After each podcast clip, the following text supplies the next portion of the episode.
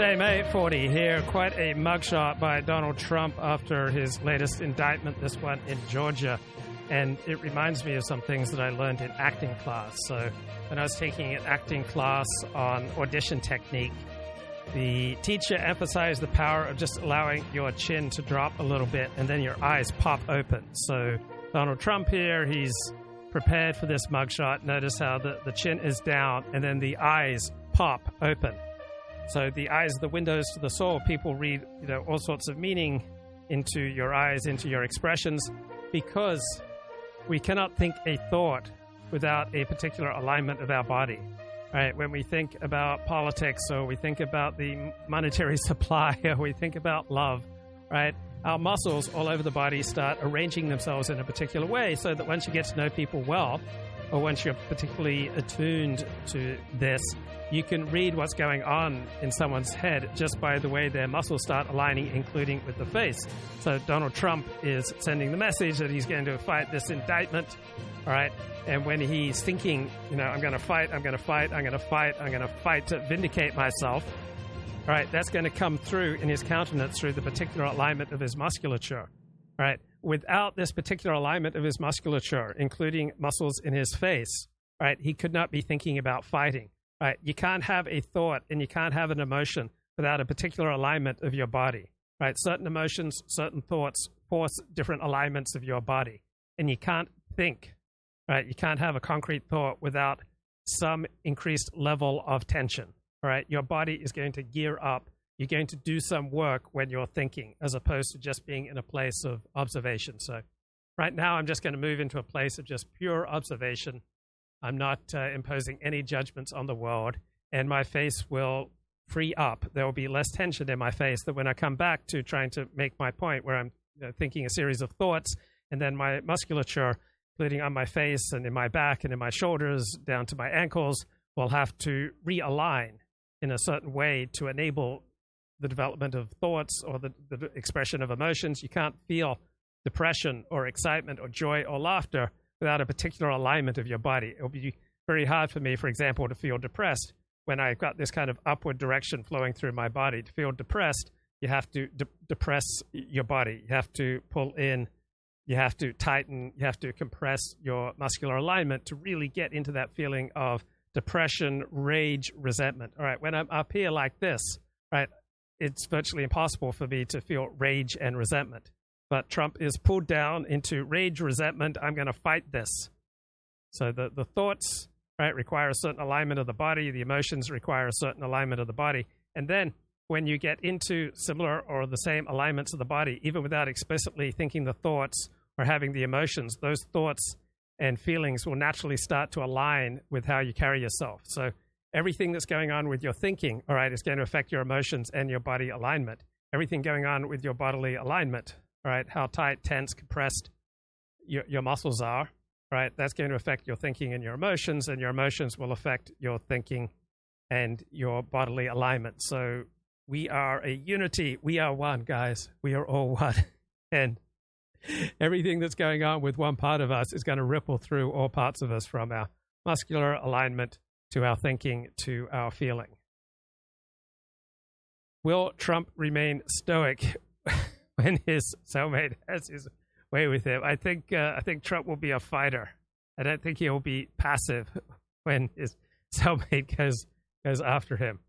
And so when you go for the king, right? When you come for the king, this is a line from the TV show The Wire, right? You, you better not miss. And that kind of reminds me what happened with Prigozhin, right? Who met his demise this week as uh, Vladimir Putin reasserts control. This is Robert Wright talking with a Russia expert, Nikita Petrov, who's basically a liberal. Remember, I was paying a lot of attention to it early on, you know, like months before the big, uh, the mutiny. You know, he was starting to do these videos where he was getting a little uppity, right? Mm-hmm. And like, it seems like you're creating more trouble than the president of your country wants you to create, right? And then it got, as the, as the mutiny approached, it got more and more extreme. And then he started saying things like, wait, was that a reference to Putin? When he says, I forget that there's right. a term, grandpa or something. And he, right, and he right. clarifies and says, no, no, that was either Shoigu or Gerasimov. Shoigu, the Ministry of Defense, Gerasimov, the head of the military campaign. Um, uh, but it was getting so weird. And I started saying, like, is he mentally unstable? And then I just thought, well, he's obviously extremely not risk averse. I mean, he was, remember, he was a street criminal. He did like many years in prison. I mean, you know, Correct. Criminals are famously not risk averse, you know, and, and he had, And he actually goes to these war zones in which his people are fighting, where Right. he used to go. Yeah. Right. So what's your what's your theory of Prigozhin? Like, kind of what exactly? It, it's also a fact. I mean, there was friction to say the least between him and the military command, which we could get into. But but what's your uh, which might give him more in the way of a plausible motivation for this than we really understand. You know. But what is your what is your theory of Prigozhin and how he kind of unwound and the mutiny happened? Yeah. So again, I have to You know, preface this with saying I'm not sure of anything. Um, but and then, like at the time when before the mutiny, when he started to make these political statements and started within Russia, he traveled, he did a little tour and talked to people and posted these videos uh, where he sounded like you know the oppositional politician. He was uh, and the charismatic one, truth teller, Mm-hmm. and he's just from the war. There was a lot of appeal there, uh, and at that time, I don't. I, I think most like the this like taking it for taking it at face value versus a conspiratorial version of some some kind. The conspiracy version was higher than it is now. Obviously, uh, like people thought this is uh, Putin's friend giving him a favor, like he's going to be the next puppet uh, opposition. Like the people who are tired of this war, people who are upset with the government for not being effective in this war. Uh, he like he hit a lot of these critiques for different kinds of groups. Like if you were anti-war to begin with, he had a line for that. This war Mhm. shouldn't have started. Right. Uh, but then, since we already started and we're in this mess, uh, we have to do it properly. So this is for the kind of Russians with attitudes type people that more effort should be put into the war. So he had uh, different kinds of appeal for different groups of people. And the thinking then uh, among many was again, it was like nobody was really, really sure, but uh, it was a common thought that this is uh, he's going to be like the sparring partner uh, for Putin. So people who are upset will be able to have this guy as their icon, but he's totally controlled by Putin, so it's a safe valve. Yeah. Um, and now it doesn't look so much. And it No. start, stopped looking so much about the time he entered Rostov, I think. Well, even before then, Uh, it, it didn't make sense to me that Putin was happy with this because when he said, uh, "Look, Okay, looking at the chat, Ricardo says, Black Panther, Fani Willis, putting my president in jail is the ultimate humiliation. I welcome our Chinese overlords. Literally anything is better than this. Bro, you don't realize how good you've got it. All right, you've got a life, you've got a a family, community, friends, I assume. Uh, You've got, you know, all sorts of things going on in your life. You've got, you know, more freedom than most people in the world and to think that anything is better than this that's delusional like whether or not trump is put in prison is going to have almost no effect on the quality of your life whether whether donald trump or alexandria ocasio-cortez is president of the united states it's not going to affect your life very much now it's fun to talk about it's interesting to talk about right it's it's you know what what we do instead of playing video games because we're interested in politics. But the idea that anything is better than what you have right now is absurd. You've got it so good. You've got it so good. It's only humiliating if you live a great deal in an abstract world where you're thinking about these issues as I do and as you do. But that's because we have the luxury of living in this abstract world. We don't have to, you know, fight for our concrete survival. Okay, let's have a look at more of the chat. Trump will go all Andrew Sullivan in prison. Imagine if Donald Trump is president from prison. Trump should have read the academic literature. Then he'd have known that electoral fraud doesn't exist. No. What the academic literature says is that we don't have any evidence that electoral fraud decided the 2020 election. Would I vote for an imprisoned man? I would vote for an imprisoned man if it was in my interests. Right, if it was in the interests of my hero system. Elliot Blatt says, I think there's a 10% chance that Prigozhin is still alive. He has disguises and gold bars. He's probably in South America. Welcome to our Chinese Asian overlords. How does Trump's rape personality, how does President Trump's prison rape personally affect you? That's not going to last when our country looks like South Africa. Our country is not going to look like South Africa for at least 100, 200 years, if, if ever. Ricardo Williams seeing down the road. Stay in the pot, guys. It's not boiling yet. It's you've got it so good that it has spoiled you. Thoughts on the Republican debate? Why no live review? I didn't watch the debate. Uh, watched a little bit of commentary on it. It seems like Vivek Ramaswamy is the fast rising Republican presidential candidate. Something like over a million people Googled his name within 24 hours after the debate. So his trajectory seems very much like it's going up. The presidential election doesn't matter much. Why are you covering it? Because I enjoy it. It matters somewhat, right? But I do these shows because I enjoy it and because I think it matters somewhat. A great question, like always, Bernard. So, for example, if Joe Biden had not been the president of the United States, I'm not sure that we would have backed Ukraine to the extent that we've backed Ukraine. I'm not sure that Putin would have even felt the necessity of invading. That could literally lead to the end of life on Earth, World War III, you know, some massive nuclear exchange. So, to, to that extent, in, in that area, it's significant.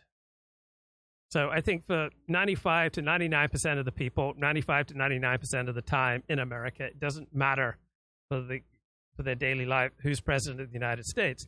But for people who live in a largely abstract world, as I do, I don't have family, right? I don't have those kind of obligations. I have a lot of time to spend thinking about politics. And if you're, you know, in the chat, you probably have a lot of time to spend thinking about politics as too. It is something that we enjoy, and it has a moderate, moderate to, to modest effect on know, the quality of life in America. Who's who's president? We love Vivek. Not going well for Ukraine by the looks of it. Who are my top three candidates for president? Well, I think I said last week, and I still stand by this. From everything I know, uh, Ron DeSantis is the most effective governor of Florida, is the most effective governor in the United States.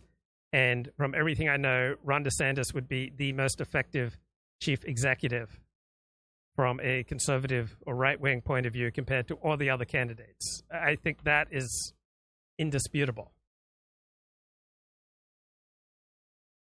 Now, who's more electable, Trump or Ron DeSantis? I have, I have no idea. I don't. I don't feel a particular tug either way. I'm not, you know, more Ron DeSantis or more Donald Trump. It does seem to me that Ron DeSantis is a much more effective CEO. He's a much more effective executive. is a much more effective leader than, than Donald Trump. And uh, Vivek Ramaswamy, without knowing much about him, he just seems to leave me with a good feeling compared to the others that I've not looked into him deeply. Does it bother me to see presidential candidates with Israel lapel pins? Yes. All right.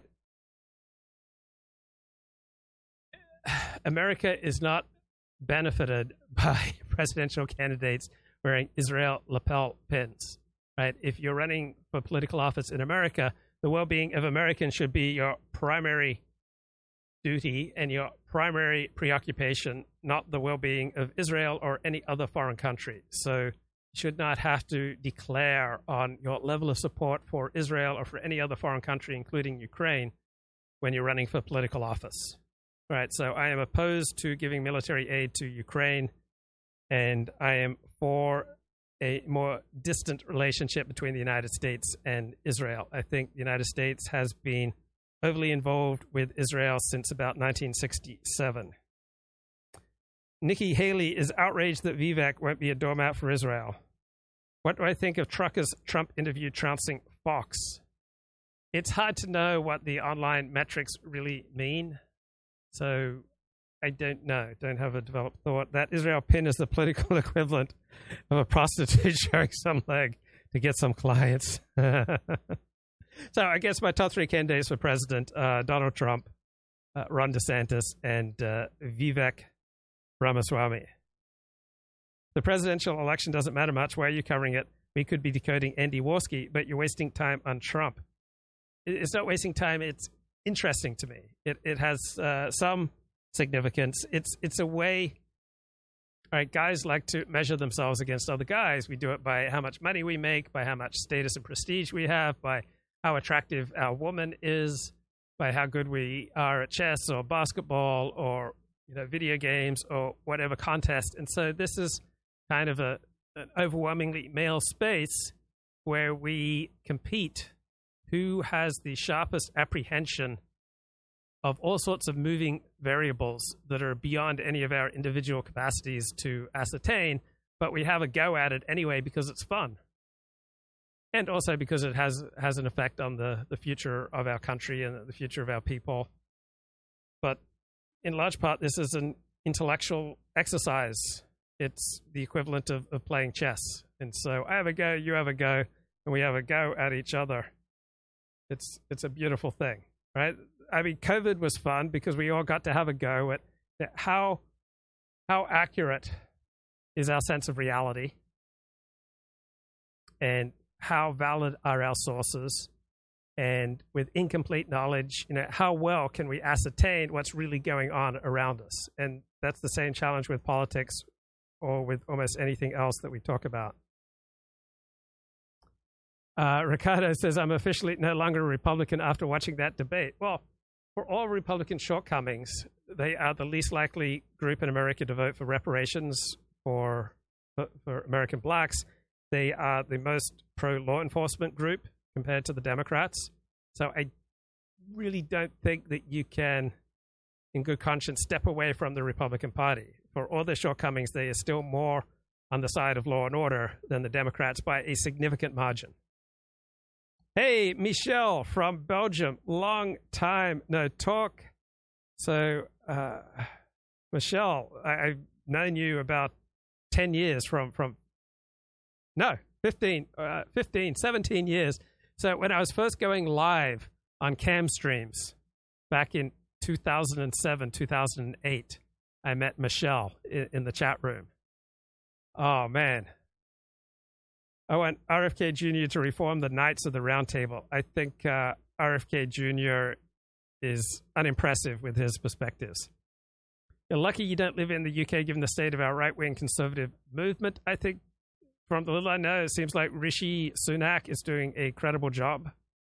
The UK is the cultural heart of the pause. Well, it's definitely to the left of the United States and it's also interesting that UK politicians are, on average, at least 10 to 20 IQ points higher than American politicians, but it doesn't doesn't seem to necessarily result in better governance. So the UK is in for very tough times in the years ahead. I mean, right now it looks like Brexit was a major mistake, and and I thought Brexit was a great idea at the time. Yeah, cam streams. Like the first time I just live stream, just kick it. We'd have like 5, 10, 15 people I had a famous uh, French composer in, in my cam streams, and he even he even made a, a composition for me uh, that I was that I was some kind of shock. Luke got blown the, the f out on COVID. I think that uh, I think I did did okay. That the that the establishment did better than expected. That the elites did better than expected. That our health officials did better than expected, that our pharmaceutical companies did better than expected getting a drug vaccine for COVID in less than a year, I think was an amazing job. What he's getting vaxxed to the eyeballs. He's got more vax juice than blood at this point. okay, let me uh, let me pull it together. There's this beautiful, beautiful Irish girl who used to be in the cam streams, Emma, from 2008. And then she, she went off with a musician named Luke. But uh, we had a hurricane in Los Angeles last Sunday afternoon. Is Mickey Kaus. It was, it was right. It was heavily hyped, uh, you know, and uh, by the time it got here, it was just a bunch of rain. Okay, it was like two inches of rain. There were no winds to speak of. Mm-hmm. Uh, it was it was it, it, it, didn't even feel like two inches of rain because you didn't see the trees almost blowing over. Very little damage, nobody killed. Uh, and I I've taken on the unpopular position of that it was hyped because mm-hmm. well after it was clear that it was also it was just a bunch of rain. You were getting these buzzing alerts on your cell phone saying, "Do not drive anywhere unless it is to flee a flash flood." Okay, mm-hmm. which seems like ridiculous overkill. I'm, I'm not in a flash flood area. Most of Los Angeles is in a flash flood area. People in the hills are. People who live yeah. near storm drains are. Uh, sort of. So why not just warn them? Why tell everybody they right, have to right. lock no, down the, in place? The whole and indiscriminate it, it, alert thing on smartphones is I'm against. Right, and it, it triggered a, it triggered an obvious reaction among right wingers. I happened to be in a group of right wingers when it was happening. They're all saying, "This is just like COVID. They're locking us down again. We've been out on the streets. Everybody's driving. We don't believe anything they say." So they're, uh-huh. they're, they Fauciized themselves. They have, they have made people distrust them, which is the last thing they want to do. And of course, it was hype because uh, a things develop a bureaucratic hype. Oh, we have all these reporters reporting their storm stories, and they got to come up with some damage. So they make up, you know, they, they make the most of whatever damage they have. Uh, mm-hmm. And also, it had a climate change, uh, you know, overlay, which is see, this is what you get with when you let climate change run rampant. You get storms like this. Uh, so everybody sort of wanted to push it for that reason. And it reminded me of Mike Davis's uh, ecological uh, disaster book, which is his book After City, of course, where he talked about tornadoes hitting Los Angeles. Oh my God! A tornado, you know, it's, it's covered up by the press. And the only problem with the thesis was that nobody has ever been killed by a tornado in Los Angeles because they're so right. weak. Okay, right. and so he, the, the, book says, "Oh, there was shattered glass, glass all over the sidewalk because of this tornado." Uh, and you know, there's just a bunch of shattered glass. It was all, it was hype. So you hear, Hurricane Hilary seems. Want to yep. hear the most indefensibly indiscriminate alert ever? I was sure. on my smartphone. This plagued me for some time. The Amber Alert, Mickey, for about 10 years ago. I don't know if this was, was this a New Jersey thing, the Amber Alert, or was it nationwide? Here. Everybody has them now. It's like, oh it's like the SIG Alert. So you Everybody buy a, has SIG Alerts now. This doesn't happen anymore. The so anyway, 2008 Chemstreams with, with Michelle, I met, uh, met this French classical music composer, Pascal Dupin, who thought that I was somewhat of a shark. And so he composed what he called Ode to the Moral Leader.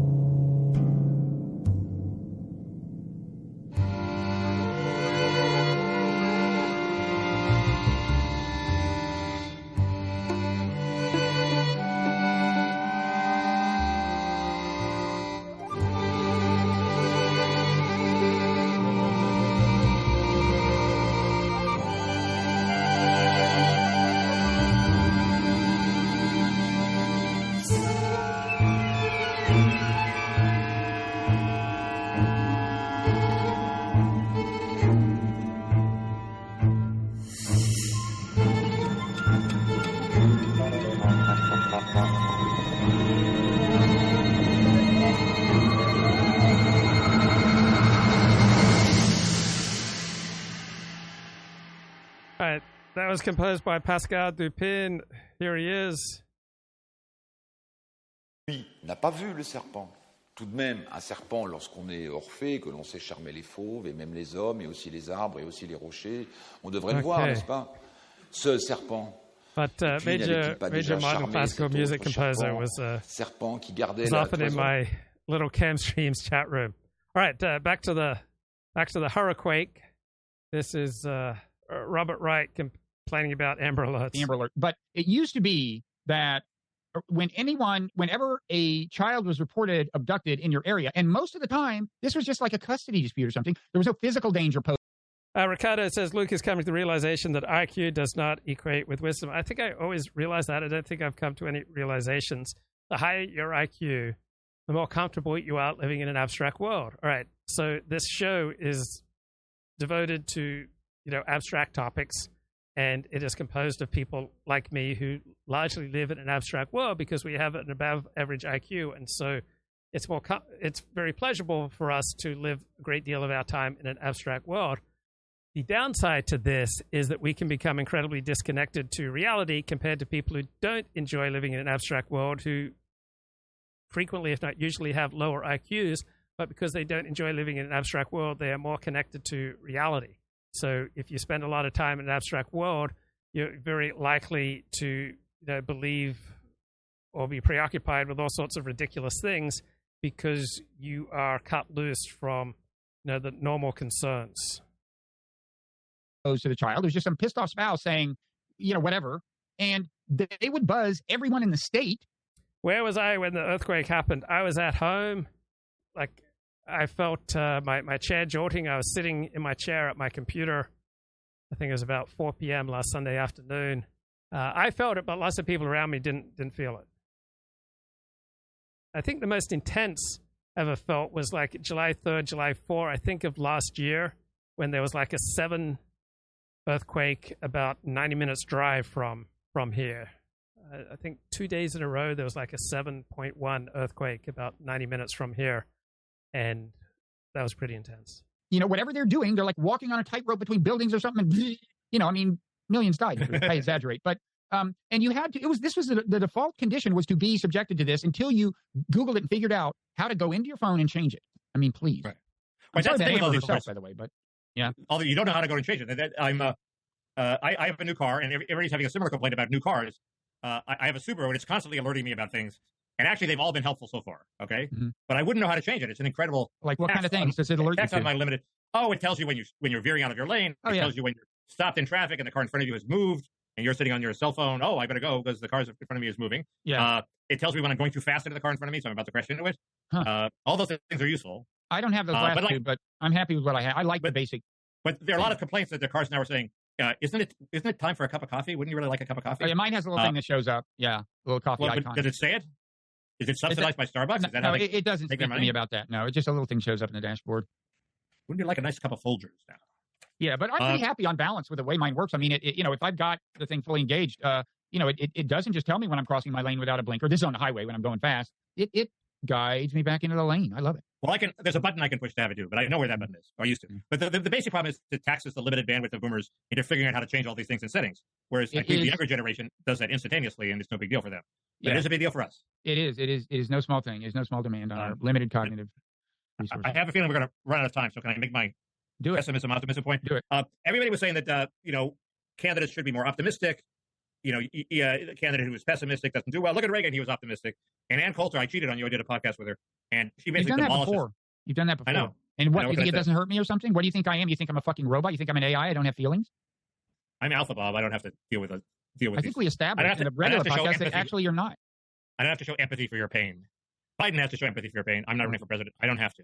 I'm i just proceed willy nilly along my course, and if there's some roadkill along the way, like your ego, we don't care about it. Anyway, he demolished that point, but she pointed out Reagan was basically, when he ran against Carter, was very pessimistic. Mm-hmm. Uh, uh, you know, he was constantly how horrible things are. Are you better off? The country's going to shit. Uh, and it, it, was after he basically he, he was a, he did have a sunny disposition, but after when did the Morning in America stuff come? Morning in America came after he'd been president for four years. That's the point. Oh, so he, you know, he always saw America as a shining city on a hill, but he was basically pretty pessimistic. And my point is that today's pessimism is a little different. People don't want like a sunny outlook, everything is happy, and the American dream works. That's Tim Scott's message. Uh, they don't want that. They see a future, and the fu- they don't see a happy future. They see a future of robots and AI and class stratification and mm-hmm. stratification mm-hmm. by IQ and the Herrnstein nightmare and the elites. Yeah, I, know, I barely can talk to anybody, Mickey, without them bringing up the Herrnstein nightmare. It's just she goes, right, "Hey, well, how right. you doing?" And they say, "Well, if it weren't for the fucking Herrnstein nightmare, I'd be a lot better." Well, you're in Princeton, Bob. That's that's the uh, the capital of the Herrnstein nightmare. They don't think about the other people, the little people who anyway, are left out. You, know, you are in the Herrnstein. I just want to establish the Herrnstein nightmare is not just your weird obsession. Everyone is talking about it. You're the capital of the cognitive elite. There's jokes. Oh, anyway, people see, a, people see a future that's pessimistic, and they don't want somebody who's sunny about it, but they want somebody who holds out some hope that there is a future, that it will all work out. There's a future that will be okay. And I am that man. Want. Is that where we're heading? I am that man. You're not that man. Oh. Yeah, what will their lives be like in 50 years? It'll be so fucking good. Okay, they don't want it to be happy and everything is a shining city on the hill. They just want some hope. And mm-hmm. the candidates, you know, DeSantis sort of tried to do that, and he did like 50% of it. That was better than the other people did.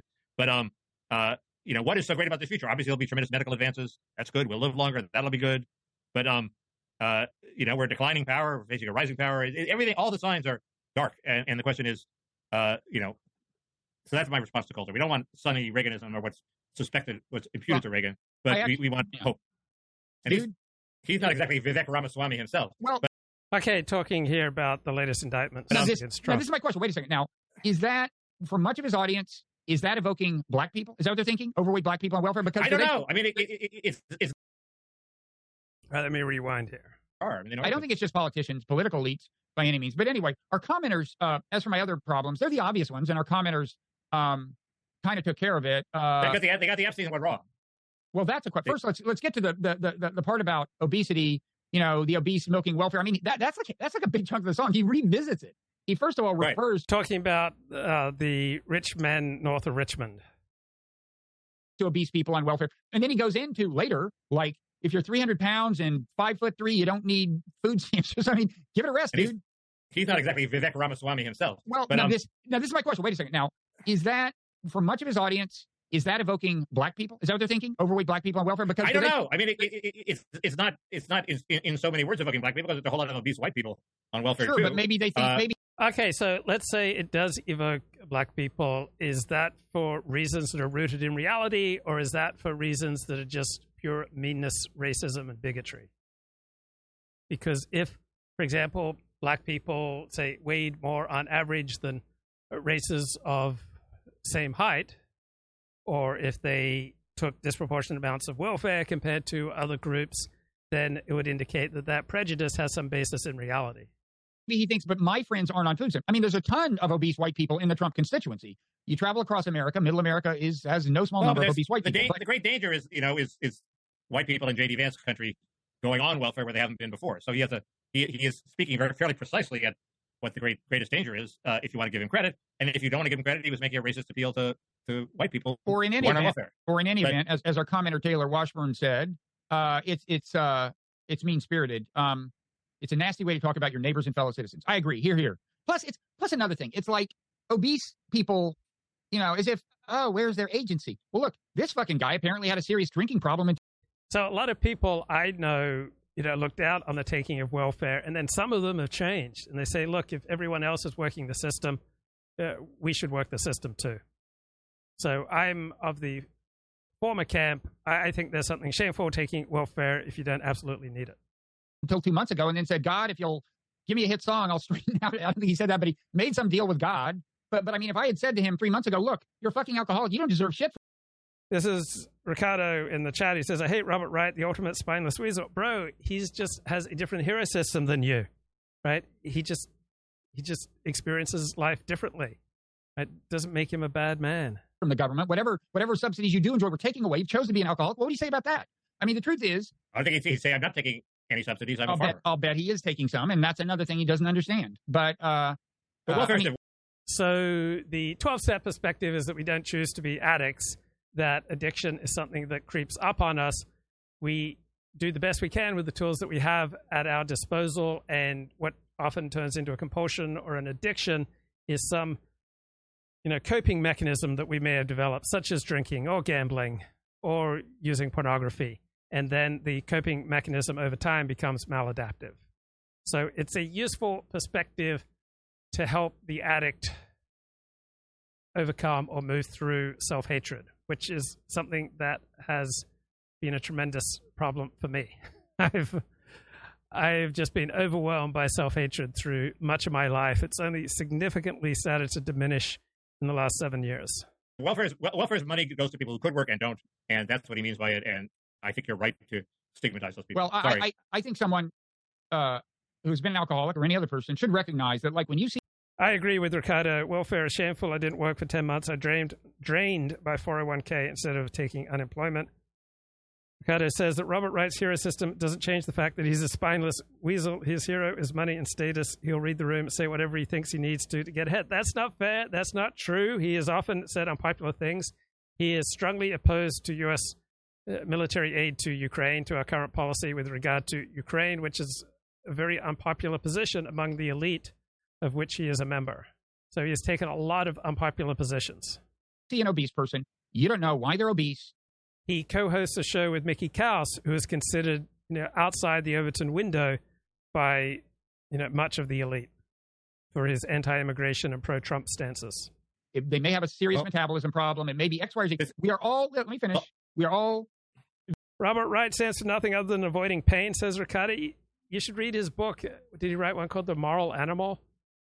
he's written a lot of you know, thoughtful, often brave work. He's he's very much of a Darwinian. He very much believes that there are profound biological differences between men and women, for example. So I think his first New Republic cover story was, you know, bad news feminists. You know, Charles Darwin has bad news for feminists. Victims and those of us who are have relatively good lives are just fucking lucky. We were born with whatever genes we have and into whatever environment we were born into. That is and the rest that is not the and Ricardo says Robert Wright's Ukraine stance is rooted in his physical cowardice. Well, is your Ukraine stance rooted in physical cowardice? Is my Ukraine stance rooted in physical cowardice? That's a cheap shot, bro. Mindset of this song. The song is not empathy. I understand that. I understand that there's a difference between my mindset. Universal yeah. recognition of blamelessness. It is a pissed off song drawing some distinctions. And the other the other way it's unempathetic is not empathetic to Epstein's victims. He's basically saying, uh, why are we spending so much time talking about these pretty girls who are underage who were victimized by Epstein on his island? Let's talk about some West Virginia coal miners. That's more important. He is explicitly pissing on the because of the Epstein victims. Well, worse That's than that. It's worse than that. I thought that the populist critique of elite oppression included the whole Epstein phenomenon: rich and powerful men having things their way, right. and then right. covering so, it up when the when the right. police. Well, so it's an, yeah, he should be he should, he should be allying himself as a fellow victim with it. But it's if, a he isn't doing song. that. it's incoherent. No, that's why it's that's why. It's, and Ricardo says, just listen to his voice and look at his face. Well, he didn't choose his voice. He didn't choose his face. All right. His voice and face are largely the result of the, the genes that he was born with and then his early imprinting. Right? You have to get voice lessons to change your voice, change your life. It's an interesting song because he takes has all these weird takes. that are yeah, not the conventional take. They but they expect. are in. You think Robert Wright has ever taken a punch? I do because he grew up in Texas. And I suspect people who grew up in Texas have taken a punch. Coherent. It's not incoherent. It's a perfectly plausible thought. You just despise Robert Wright because he's that rare non-Jewish member of the intellectual elite, and you think, ah, he's a goyish kop. He doesn't belong there. Goyish kop is uh, Yiddish for Gentile brain. These are these are rich privileged. They actually aren't rich privileged girls. They were they were they were they were uh, lower class, working class girls. A lot of them. Aside but, um, from aside from it being crude, mean spirited, and incoherent, I have no complaints about it. I actually like the tune. I actually like the tune. It was. It was. It, I, the thing I like about it, uh, other than the fact that it went from a tweet to number one in America in like a week and a half, uh, is is the way that these guys write these angry songs. I, you know, I'm filled with rage against the elites. I just hate the way our society is going. We have to do something. We have to get angry. We need a revolution. Then it becomes a hit, and they go, "Oh, I'm so grateful. I feel blessed that you've made my song number one song." Well, you also like. Did you hear him? Did you hear him where he said, "Right, the more successful you are, the more rooted, the more." You'll be in the current system. The more allegiance you'll feel for the current system, the more gratitude you'll feel for the current system that protects you and your private property. Right? The less you have, right, the less reason you'll have to feel allegiance and respect and gratitude for the current system. And this may be in reaction to blowback that it's implicitly racist or this or that, but where he says diversity is what makes America great, we're a melting pot. Did you see that little clip? No, no. Oh yeah, that was going. That was, his fans were disappointed.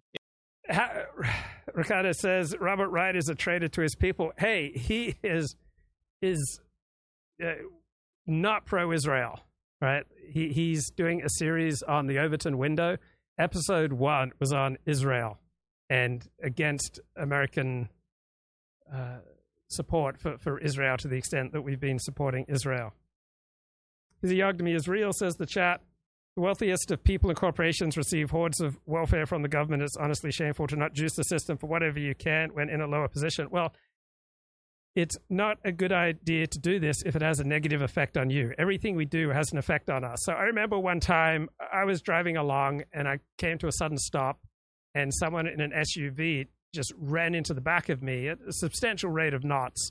And I was driving like a one ton Dodge, you know, B350 Charger van. And so I didn't sustain that much damage. I had a seatbelt on. I you know, didn't sustain any physical harm. And uh, the next day, the drivers, I exchanged information with the driver. The next day, his insurance calls me, and I said, Hey, I'm fine. I'm, I'm not making a cl- claim. And the insurance adjuster was just shocked that I wasn't trying to juice the system. But when you juice the system, it takes a toll on you. For example, you make some kind of claim, you're strongly incentivized to exaggerate or to plumb the depths of how your life has been diminished by the incident. And so then you spend much more time thinking about how you've been harmed, how you've been victimized, instead of building a great life. So when you give in and start juicing the system unnecessarily, it has a negative effect on you. It, people were going, "Oh shit, we thought he was yeah. a good guy." Yeah, the best thing, the best thing about Vivek Ramaswamy's closing speech, uh, we, I thought, I thought none of his speeches were all that good except for the closing, and by then people tuned out. But he said, you know, we, we laud diversity in America, but we've over we overemphasized diversity at the expense of our unity and identity and how we're all together as equals. That was that, that was in a very good way. It got like eighty five percent of the critique of diversity in a way that appealed to people, and uh, I thought that was great. So I don't mind people say diversity he, he, uh, is a strength. If you also say it, it's overemphasized and the important thing is he, he scares me as a phenomenon, and it's just it's just generic. It's not really even about his ideology, but just a phenomenon that we've seen more and more of. Rich guy decides to, to elevate himself to a prominence by running for president. And, that's what I was. That's what I was going for in my Senate run. And he's how did that how did that go for you? Maybe you need to be rich. So for, for many Jews, they would not take welfare. Right? Many Jews considered it shameful to take welfare, and they instead relied upon the community if necessary to help them through. So there's a unfortunately a substantial portion of Orthodox life that is quite willing to juice the system for all it can get, but there's also a substantial portion of traditional Jewish life that would do everything it can not to take welfare from the government. Well, I need or more feeling charismatic or something. There's that, but go ahead. Sorry, I interrupted. No, I mean you get the idea. So we're moving toward oligarchy because okay, so so the two guys in the Democratic side last time, like Andrew Yang and that whoever that billionaire was, okay, they weren't good enough to do well. Ramaswamy probably won't do the nomin- be the nominee, but he is very skilled. He says, and, and, he is completely cynical, so far as I can tell, in terms of which right, positions right. he'll take. Uh, he's like, and, it would be catastrophic if you were president and did the shit he's saying he's going to do. But, but until and, one of these guys is actually elected to something, uh, yeah, you see where it's going. He's good. Well, it's going. Well, it, it, it, technology and various forces enable a guy like that. He's also a complete stalking horse for Trump. So he's right. totally just doing Trump's bidding. He's saying nice things about Trump. He's diluting the field. uh, taking votes from anybody who could challenge Trump. So there's Fine. that. I think he, I think he's a little bit of a flash in the pan. I would be surprised. Yeah, but uh, I, I would be surprised if he does well in more than one primary. Mickey, you meant, you're mentioning that technology makes it possible. Naturally, turns all of our minds to my 1985 piece in the Sciences magazine called "Democracy's Impending Demise." When I okay, so this is Mickey Kaus's take on the latest Trump indictments. Mm-hmm. I, I want to deploy my big theory on Trump before we run out of time. Sure. My big theory: everybody's saying Trump, he's so dominant, he sucks the oxygen out of the room. I think this past week has been, the past few months have been very good for Trump because uh, first you have to remember people people remember the Trump years fondly. They were good years until 2019. Uh, the economy was was doing very well. The, you know the, the vast areas of flyover country were doing very well. People have a, a, good memory, and they tend to forget how crazy Trump is. So when Trump goes off screen for a while, i.e., uh, he's off Twitter, he's being indicted, he's otherwise busy, uh, he rises. People don't remember how crazy he was, and so uh, he, he, they had the Des Moines Register had concrete evidence that when they indicted him, he rose in the polls. So people have sympathy for him because he's indicted, and because he's indicted, he talks about his indictment and not the other crazy shit that he would come up with to fill the available media space if he wasn't indicted. Mm-hmm. So uh, it seems to me the the the chances of him actually beating Biden have risen dramatically for that reason. People remember the good times. He's not reminding him how crazy he was, and he has sympathy for being indicted. And it's an incredible pylon. Four indictments of the leading. Can- I mean, mm-hmm. it's a ridiculous liberal pylon, uh, and people are realizing that. And uh, it also Biden's having bad weeks. He's going. He's allegedly being attacked for not feeling empathy and feeling people's pain.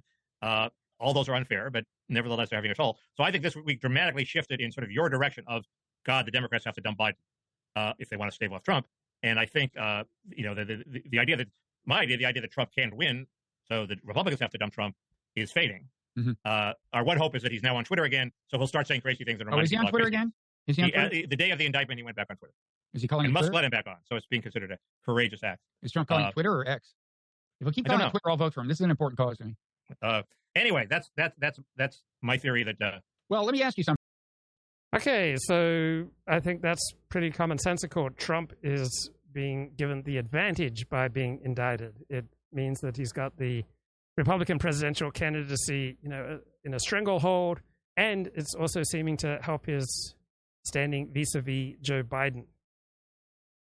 All right, main topic I want to talk about today is this David Wallace, not David Brooks essay in The Atlantic How America Got Mean in a Culture Devoid of Moral Education. Generations are growing up in a morally inarticulate, self referential world. So I get to that in a minute, but I, I really enjoy the perspective of this uh, frequently a science writer, David Wallace Wells, formerly of The New Yorker. His brother Benjamin Wallace Wells still writes for The New Yorker. Uh, David Wallace Wells wrote a book about climate change that came out in 2019 that was quite pessimistic. Now he sounds more optimistic. And here he presents a perspective that I'm hearing more of lately. And I think is good news. I don't talk much about climate change because I don't know much about it. I don't have any strong views. But I think what Davis, David Wallace Wells says here is, is good news. And if it's true, then yeah, let's embrace green technology. Say a couple of things. One is that um, some quite trusted analysis suggests that at least 90% of the world and maybe 95% of the world now lives in places where renewable energy is cheaper than dirty energy. 90 to 95% of the world. Mm-hmm. Um, it's in many places, including lots of the US, now cheaper to build a new renewable resource from scratch than to continue running at least a coal, an existing coal plant. And the best renewables in that way are what? Solar, nuclear, what? I don't even. Uh, um, solar, but, yeah, solar. But it, it all depends on where on where you are and who. Like you know, England is it's better to build wind, but um, you know, in, okay. in Kansas maybe um, wind. Well, although they have some sun. Okay, go yeah. ahead. Um, the but we still have this language of guilt and shame and competitiveness and cooperation, um, which I think is really blinding us to some of the dynamics here, which is really that we're in much more of an arms race than we are in a competition. You know, in, in a in a like you know in a competition to see who moves who goes last. Um, it's like what do, you, what do you mean by that? The arms race is in what in we're trying to deploy more tech. I mean, you mm. know, China is not a perfect actor by any stretch. You know, they are building, they have like half the world's coal. They're still building coal plants. Um, a lot of their renewable tech is being produced under something like slave conditions in Xinjiang. Like this is, it's not, I don't want to paint them as like a, a green dream. Um, right. You know, but they have built roughly half of all the world's renewable capacity in recent years. They are building this year 150% um, more solar capacity than they built last year. So they've more mm-hmm. than doubled their renewable, their solar rollout from last year. 10 years ago, they were building, they weren't exporting any cars of any kind. Now they're the world's biggest auto exporter and their electric vehicle company is like poised to like really compete with the German companies and maybe even American companies, depending on how all that shakes out. They are like um, so gung ho aggressive about building out green tech. They control 90% of the world's solar supply chain. Right. They see this as the industrial revolution of this century. And, and, they, do they to- see it that way because, well, maybe you don't know, but because they anticipate they see that look, this is becoming just cheaper. Everybody's going to want it cheaper than the than the carbon heavy alternative, or because they anticipate that this is going to that this is the big crusade and people are willing to pay for it for environmental reasons. They just think it's going to be cheaper. Is that it? It's not just cheap; it's also better in many other ways. So, I mean, we talked about the, some of the public health benefits. You know, we have 10 million people dying a year from air pollution. At least 8 million of them from the burning of fossil fuels. Like that is an, every single year. That is uh-huh. an un- okay. So this figure, 10 million people a year dying from air, air pollution, but the as I understand the science behind that is pretty dodgy. We can't exactly say how air pollution is killing people. So please correct me if I'm wrong. I, I find David Wallace Wells interesting here. I'm just wondering if what he's saying is is ref, truly reflective of the science. Large cost. Um, we have, you know, the the um, people worry a little bit about the extract it, the extraction, the mining that will be required for a, a, renewable revolution. But if we put our, if we imagine world at net zero, the total mining that is required to produce that net zero outcome is something like a couple of percentage points of today's oil and gas extraction. So we're also, it's a much, much smaller footprint in that sense. Um, it allows much more local control, national control over energy and transportation. It allows us to rebuild many of our, um, you know, in the, for the purpose of making them more carbon neutral, much of our infrastructure to also allow it to survive in a in a um, in a world beset by many more climate disasters. Um, so for all of these reasons, it's just um, the future. Now there are things holding us back: our status quo bias, our you know income. Okay, so some possibly great news there from David Wallace Wells. I don't know anything to dispute him. Right, the chat asks, "Will I be buying a Trump in, in prison or a Trump mugshot uh, T-shirt?" So I don't wear T-shirts with you know any messages on them. I, I don't wear shirts, any accoutrement, any form of clothing with words on it. All right, I, I don't wear like Dallas Cowboys regalia. I don't wear political regalia. I live in West Los Angeles. Now, Beverly Hills is probably more Republican than, than Democrat, but no, I'm not going to be buying any of that. I I don't know. Do I have a "Make America Great Again"? I think I do have have a uh, uh, "Make America Great Again" baseball cap uh, somewhere, but I wouldn't wear it out into public. The chat says, "Don't forget the corruption at the top. The new immigrants capable of successful fraud will only keep following the example set by our most successful."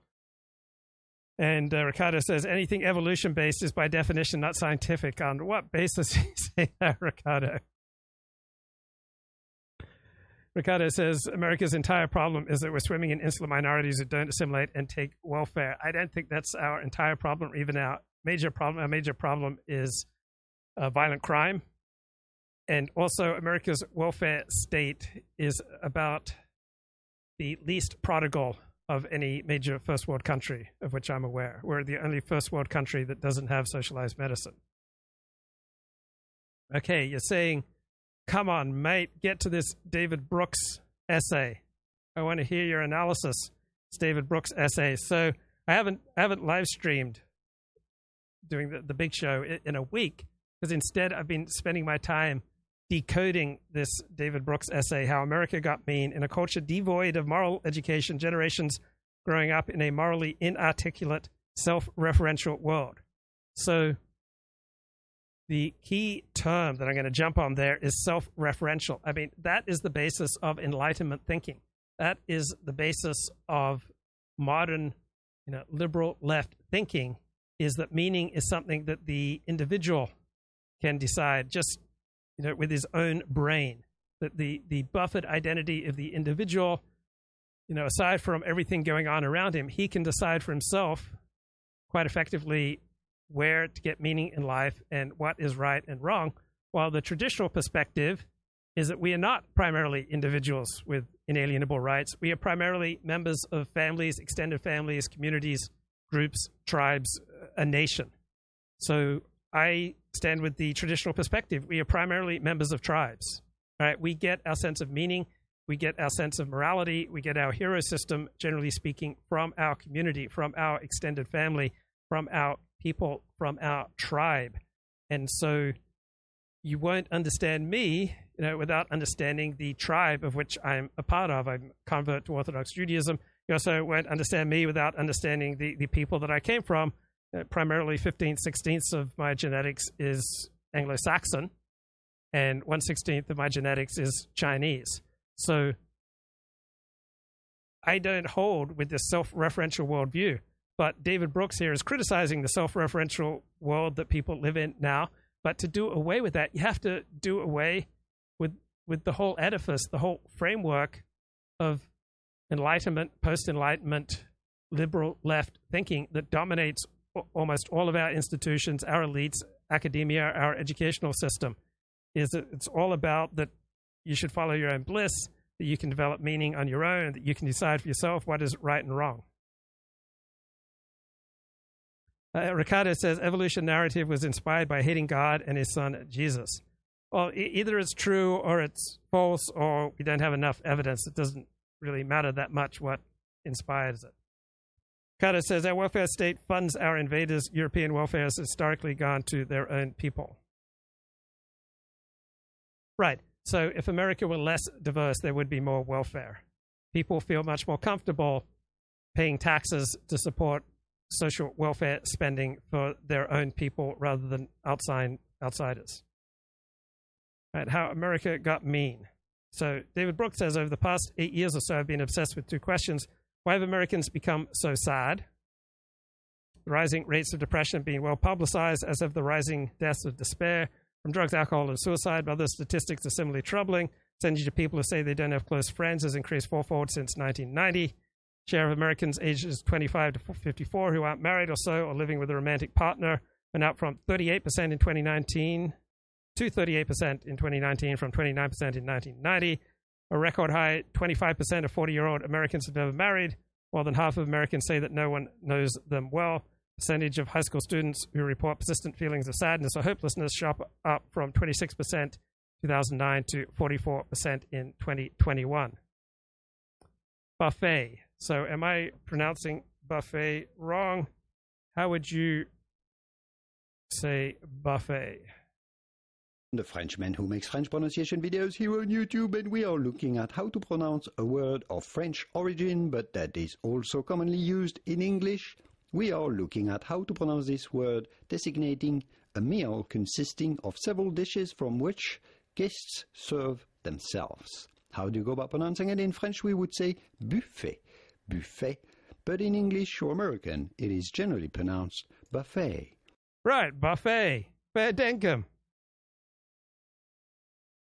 Uh, the chat says American conceptions of friendship is weird. Yeah, there's much more of a sense of mateship in England and Australia than in America. America is much more uh, individualized, and by comparison to America, English and Australian culture is more corporate. Uh, it's more about mateship and your friends and you know getting along with your mates rather than just individual success.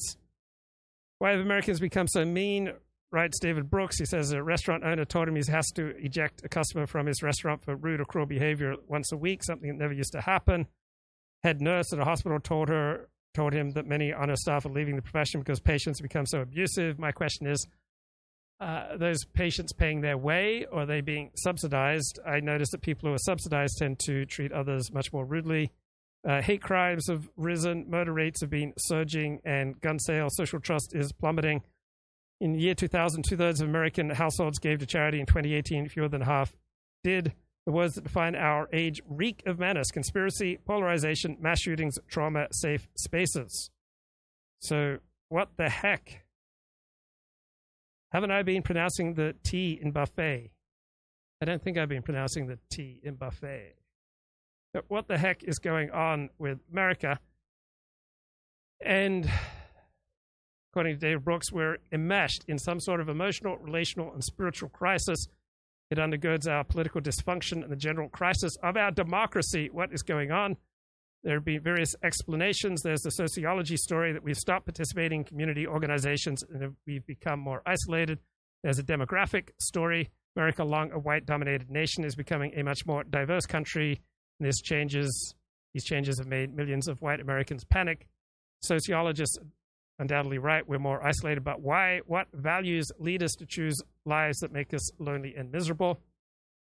And we inhabit a society in which people are no longer trained how to treat others with kindness and consideration. The society has become one in which people feel licensed to give their selfishness free rein. David Brooks says the story I'm going to tell is about morals in a healthy society, web of institutions from family schools, religious groups, community organizations, and workplaces help form people into kind and responsible citizens, the sort of people who show up for one another. Now we live in a society that ter- that's terrible at moral formation.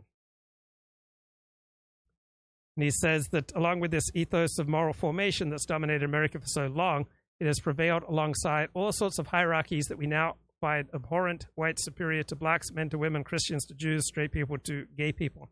But you can't have a society without hierarchy. Right? So in our current hierarchy, it is the educated who are generally considered superior to the less educated. The higher IQ are generally considered superior to the lower IQ. Uh, those who articulate the, the, right sort of social justice positions who are considered morally superior to those who can't, uh, those who embody the disengaged, buffered, autonomous strategic self advocated by you know, modern left liberalism who are considered morally superior to those who have more primal and primitive connections to, say, blood and soil moral formation. So, to me, what's uh, going on is that we're suffering a decline in social trust and social cohesion brought about by the triumph of this individualist enlightenment perspective of left liberalism and by the civil rights industrial complex, which brings about unprecedented amounts of government intrusion into our lives and incentivizing costly litigation, costing billions and billions of dollars, and we have diminished our traditional understandings of private property, the US Constitution, and freedom of association. And we've also allowed it enormous amounts of immigration. Put this all together, Americans have less in common with each other and they feel fewer incentives to bond. remember being at Sinai Temple in Westwood, and the then mayor of Los Angeles, Antonio Villaraigosa, encouraged us to talk to someone who doesn't speak our language. So, how are we going to talk to someone who doesn't speak our language? So the quality of civic life has significantly declined in America over the past 50 years. And so people are rationally isolating more, and lonely people tend to be unhappy and mean. Now, I used to think moral education was where I was at. That's why I got so enthused about Dennis Prager and ethical monotheism and Judaism and the Torah. But then I realized to my chagrin that moral education didn't really make much of an effect on me nor on other people I knew. I also noticed to my chagrin that religious transformations also generally didn't make much of a difference to the moral character of most people I knew. What it did seem to make a difference was when people got bonded and got happy. I noticed many people morally improving when they got married. I noticed that happy people naturally incline towards moderately helping others, people who are happy and have strong bonds, right? Very different quality of lives compared to those who lack such bonds. I noticed that lonely people are always miserable and pretty much a threat to the well being of people around them.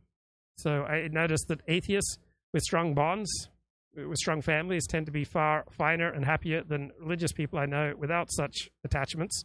So it basically comes down to the quality of your attachments. What are the quality of your relationships? What are the quality of your bonds? When we live lives embedded with other people, we will be shaped by those relationships and we will generally live in a pro social direction because we don't want to hurt those things that are most precious to us, our relationships to others. So if you like your boss, you're going to carry a sense of your boss with you even when you live stream, you know, even when you're you know going about on your weekend. If you like your spouse, if you like your kids, if you like your friends, if you like your community, if you like your church or your synagogue, you're going to carry a sense of those bonds, those connections, those attachments, those relationships with you through everything you do, and you're not going to want to bring shame or harm to the people you love. Now, all things being equal, do genetic similarities predict closer ties than less genetic similarity? And evidence is pretty clear, all right? The more genetic similarity you have with others, the more comfort you will feel with them and the better you will treat them. So, by and large, adopted children are not treated as well as biological children. So let's have a look at the chat. Depends on the type of place where you grew up in America. Uh,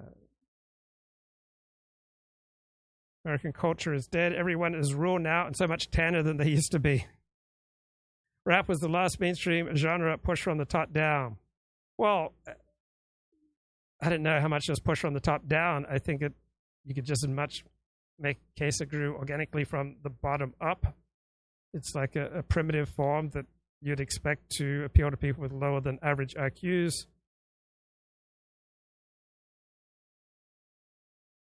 Uh, marriage and happiness, pretty conclusive.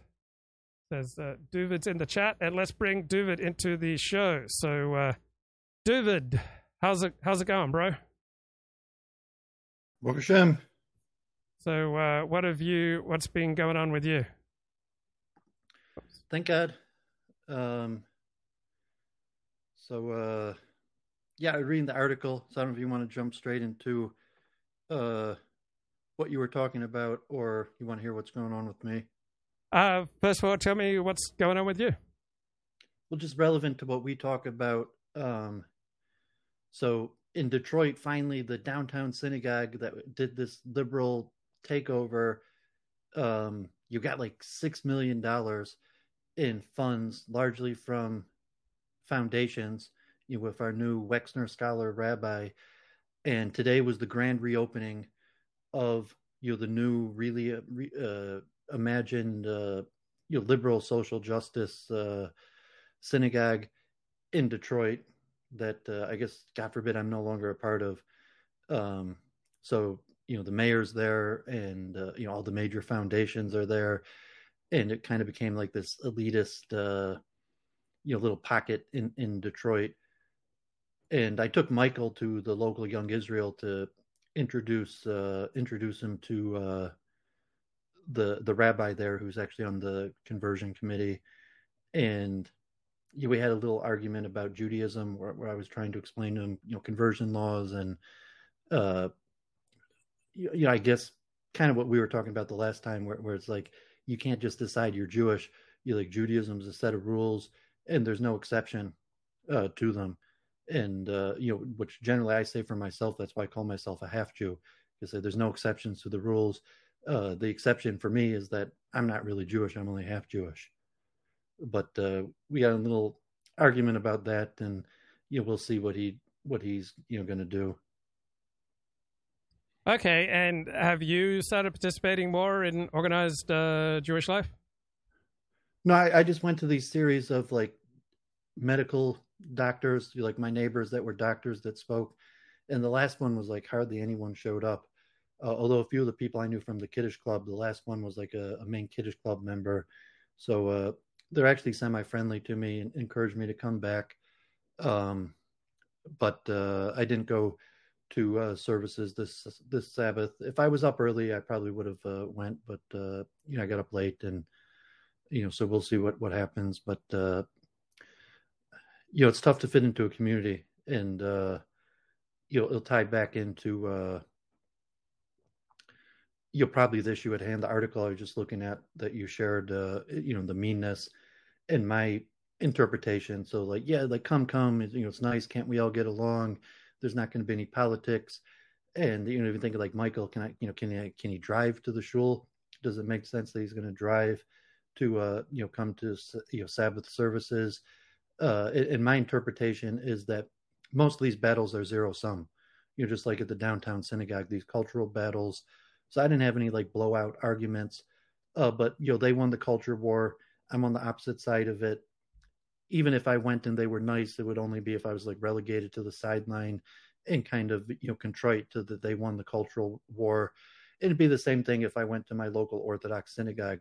You know, like if I you know, like uh, because that that's my impression. These battles are zero sum, and as long as they're being waged, you can't really be at peace.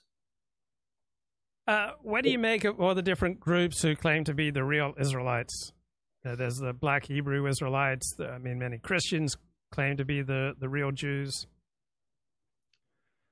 Um, I, I told Michael like my impression from you're reading the sages and the you know the righteous people, and and my recommendation to him is to look at Judaism as an ideal that you could never meet. You know, like I want to be a Jew.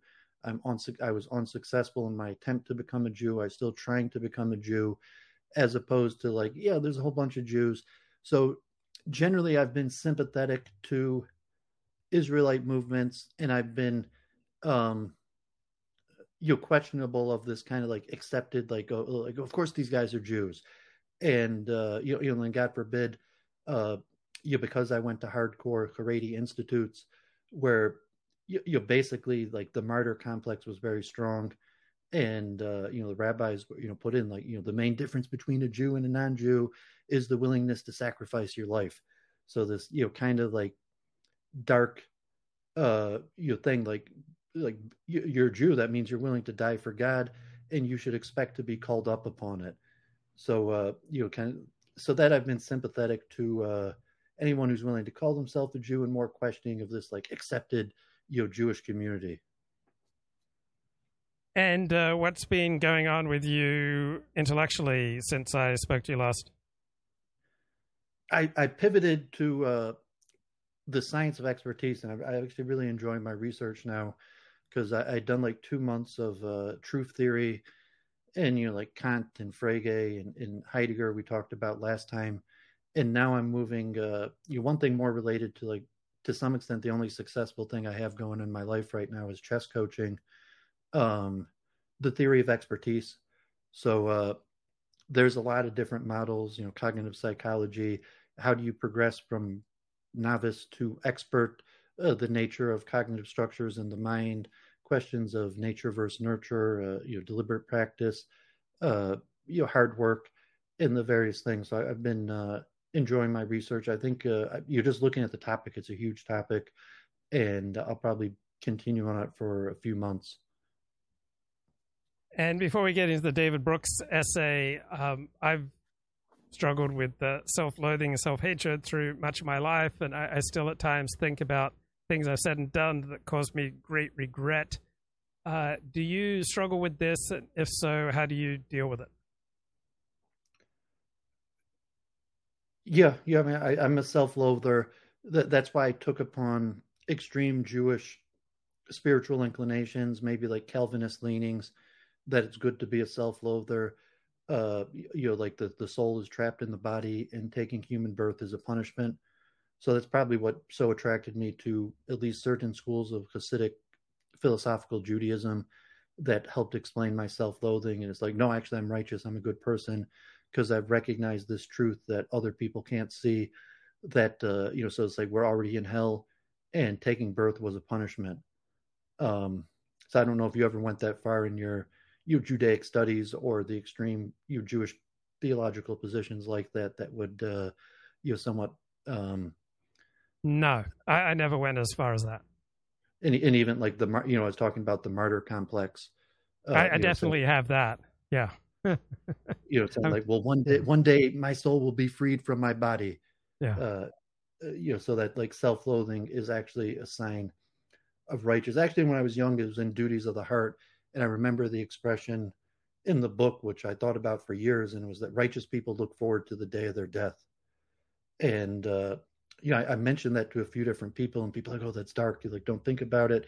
And then also some of the rabbis, you know, God forbid, serious opinions about the Holocaust um, but this concept that righteous people look forward to the day of their death uh, was kind of how I took upon like, oh, my self-loathing is a sign of self-righteousness. And what about the idea of self-esteem? Is this something that you've thought about or read on? Yeah, I mean, I've read a lot about that, and so you know, there's self-efficacy versus self-esteem, and like self-esteem, um, you know, being dependent on feedback or you're just like kind of like a blind belief in yourself versus a connection to expertise. You know saying i know what i could do. Um, i know that if i say i could do something i'm going to be able to complete it. I you know, like uh, i know um, relative my performance level to other people uh, that's self-efficacy as opposed to self-esteem like how do i look at myself? Why i hate myself.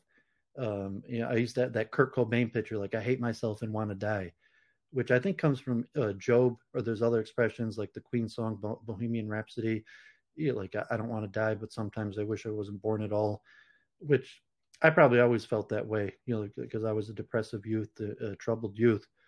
Um, so that extent, like self-esteem, I don't really have much self-esteem, and like I came like the Judaic value of humility that self-esteem is a bad thing versus self-efficacy, which is a recognition of your capabilities and potentials.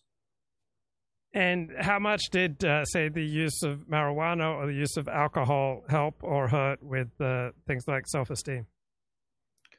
Um, it, that was probably the main reason I used it, you know, for depressive, and to uh, stop myself from, I don't know, like probably like thoughts of self harm.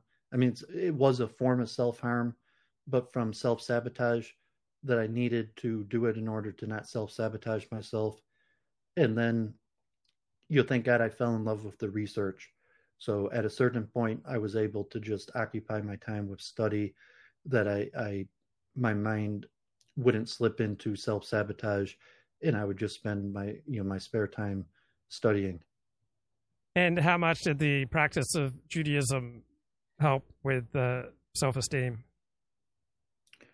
Um, well, it didn't because you know, Judaism was the vehicle for me to recognize that self esteem is not important. It's fraudulent to say that it's actually better to self hatred is actually a sign of righteousness. So it was Judaism that allowed myself, like, okay, I was chosen, I was special because I recognize things that other people don't recognize. And that was a sign of my righteousness, like duties of the heart, you know, so to say that, like, you know, great minds, uh, you know, very few great minds are interested in spirituality. And the key difference of why great minds can't reach this level is because they can't recognize that, like, so to say, we're already in hell and that the soul doesn't belong in the body. And so that's like the self-esteem like why would i be proud of myself? It's a bad thing that i took birth. It's a bad thing that my soul landed in my body so it took judaism to give me an out on that to say like oh i feel like that because i'm jewish and i feel like that and it's a good thing because i you know i had a intuitive understanding of uh, the deeper uh, meanings of judaism and that's why i differentiated self-esteem from self-efficacy that self-efficacy like you know so you work hard you know how to do something, you could be proud of it, you could do it, as opposed to self esteem. Self esteem is the sign of basically a bad person, a person who has no enlightenment, a person who doesn't know the true nature of what it means to take birth or the downfall of the soul into the human body. Hmm. So you embrace a type of Judaism that that explained and provided comfort for how you felt about yourself. Is that fair? yeah, and then I found a circle of like Kabbalist Hasidim that uh, you know embraced it, and and you know, relative. I went to schools that was basically all the descendants of Holocaust survivors, and uh, you know, I, I, felt comfortable in that uh, environment, and, and you know, like people, God forbid, whose you know parents had been murdered, and uh, um, you, you, know, glorified this extreme level of suffering uh, with not turning their back on God or some sort of uh, like as the Hindus would say, "I'm not my body" attitude. So that that that like just in the last few years of studying psychology, um, or like narrative psychology, I think that's explanatory of my psychological journey and why I found solace in extreme Hasidic groups, or or you know ended up in schools where basically I was completely surrounded by uh, you descendants of Holocaust survivors. Now, did being sur- surrounded by those type of people, did that help, ironically, your self esteem and happiness level? Yeah, because I felt like I finally found community. That, that I finally found an explanation for why I am who I am, and a community where I could thrive, where where people were happy to see me get ahead, and uh, you know, because generally I was just a lone wolf. I was, uh, you know, maybe I got ahead, but no one was happy to see me do well. At most, I had a few friends at a time, and of my peers, I was largely unpopular or you know unliked or you know just thought as weird. And then I was able to uh, you, you find a community like uh, you know saying Yiddish like that I could steigen that uh, that uh, encouraged me to do well, that uh, you know, we enjoyed our successes together. And how would you explain the the demise of that community in your life?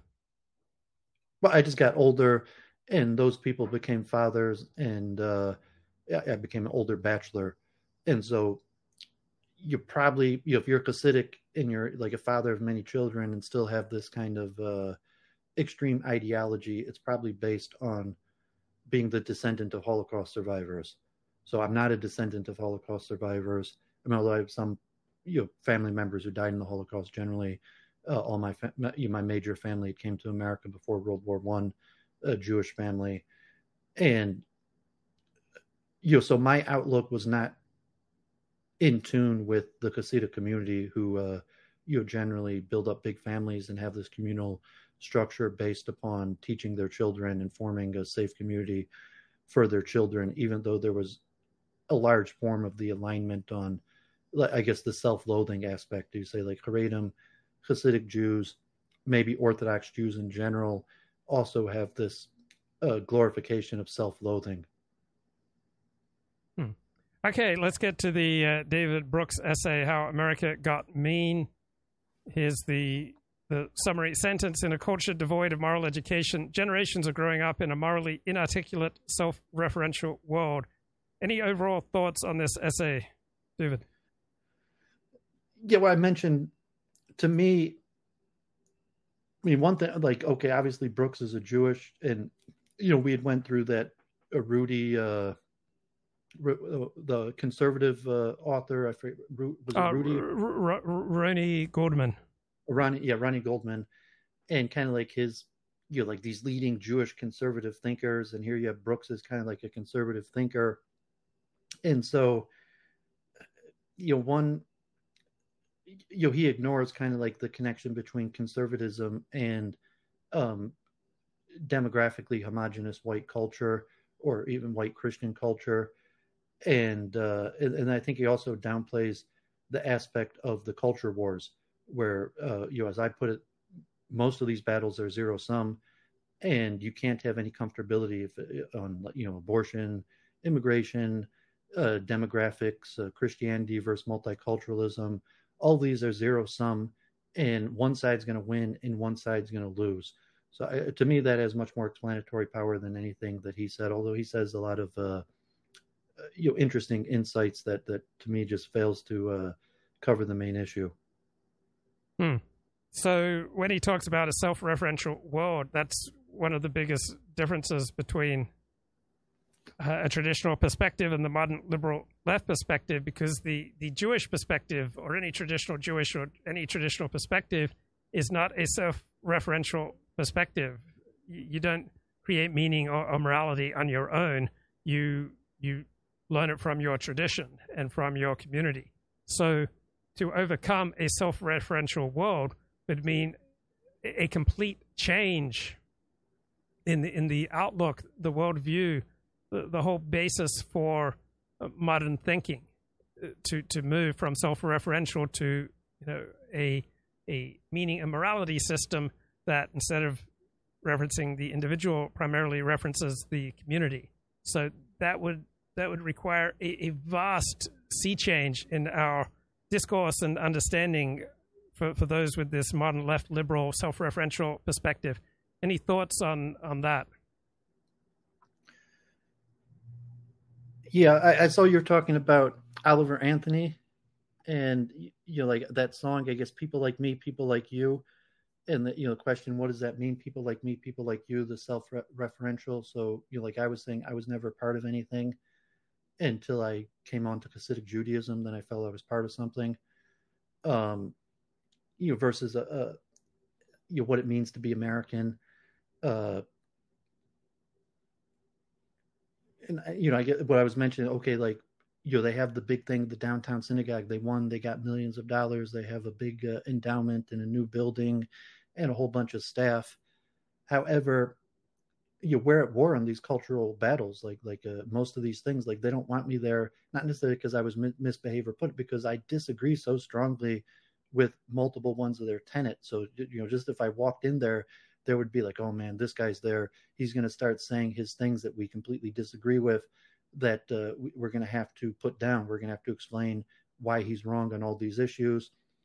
And on the other side, if I went to my local Young Israel Orthodox community, it would be the same thing, where uh, you, say like, no, we are engaged in the cultural war, and I'm a threat on both sides, and yeah, I'm not sure the intellectual uh, you know terminology he's trying to uh, you put it put it here into me, but but to me it kind of just went past me. I'm not sure if it's really saying anything. Well, I mean, I think it, it is it is pretty clear. I, I, don't think you can understand people primarily as individuals. Rather, you need to understand them as, as parts of a team, a group, a, a tribe, a community. One cannot understand Duvid or one cannot understand Luke Ford without understanding the the community that they're either a part of or that they aspire to be a part of or have been a part of. I mean, so much of what we believe to be right and wrong and the source of meaning in life we get from our Orthodox Jewish community. And it's not just something that we invent on our own, as opposed to a lot of other people who say, oh, you know, I decide right and wrong on my own. I decide community on my own. It's one of the, the biggest differences between the the modern liberal left perspective on life, the Enlightenment perspective on life, and the traditional perspective on life. But it's not a difference with much importance, it seems to you. Yeah. Um, well, well, it is. I, I, guess I have an interesting point on that. Uh, if I could diverge for a second um, on the Oliver Anthony, if it's all right. Sure.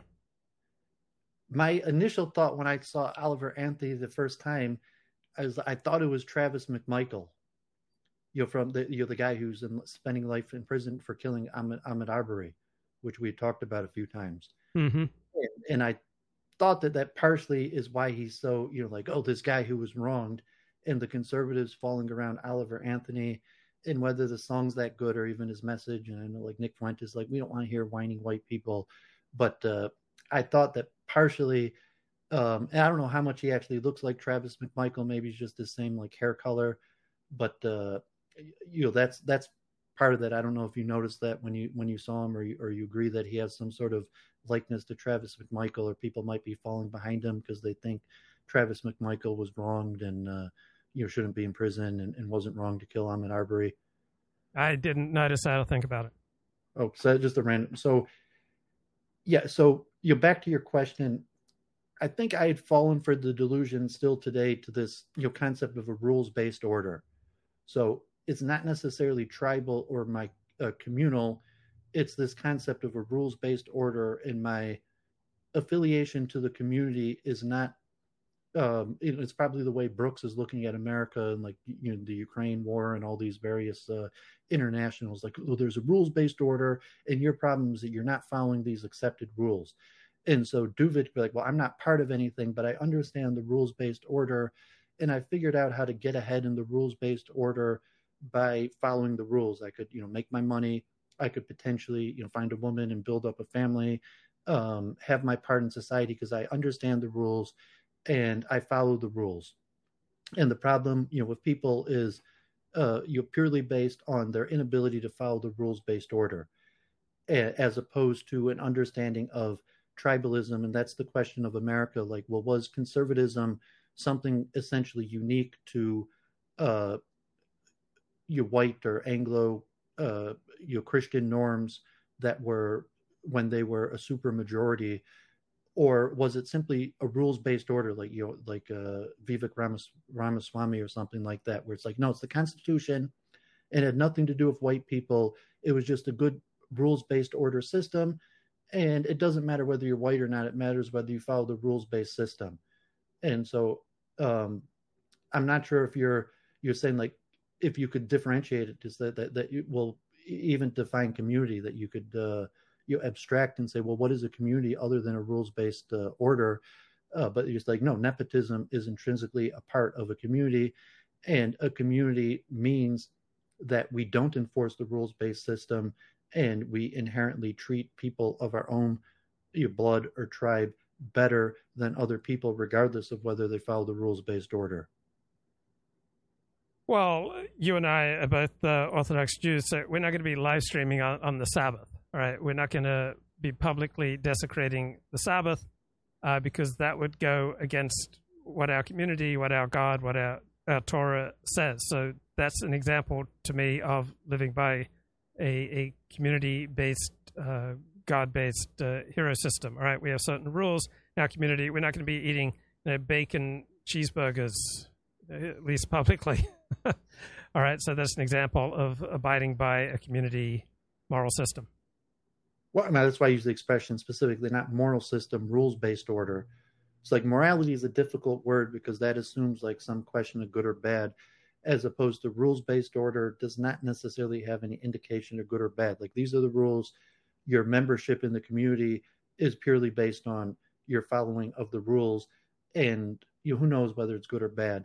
Uh, and you know we've talked about this many times re- re- regarding our position within the community like you know if you're a rabbi's son or you're a big donor or something they'll make exceptions to the rules based order that they might not make to us uh you, you know say like you want you mess up one time you're out as opposed to like you know god forbid you know the people from prominent families or, or your rabbis that did these horrendous things and they get moved around or, or no one seems um to care and that might make sense from like a, a, tribal level to, to say, well, he's part of our tribe, like he's an important part of our tribe, and he broke the rules, but uh, you, you like it's not just about the rules, and you're not really one of us.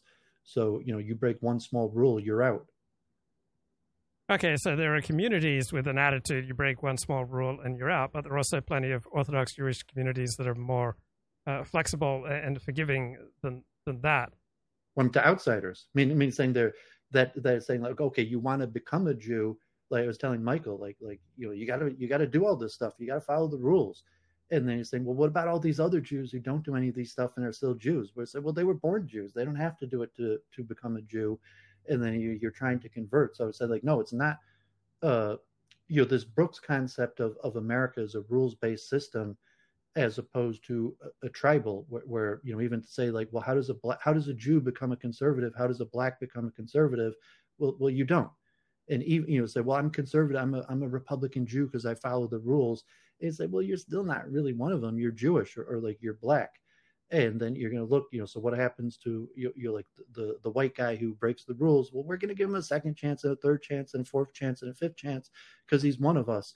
But uh, you know if you're you, you know back in the old day like you know uh, decades ago you know so if you're a jewish or, or, black republican you don't get that second chance. You break the rules once you're out. And that's why men in judaism. That's like no that's me or you as like a half jew or a convert like that the rules based system only applies to you if you're born in the community uh, they, they they will give them a lot more chances they will enforce the rules to a much lesser standard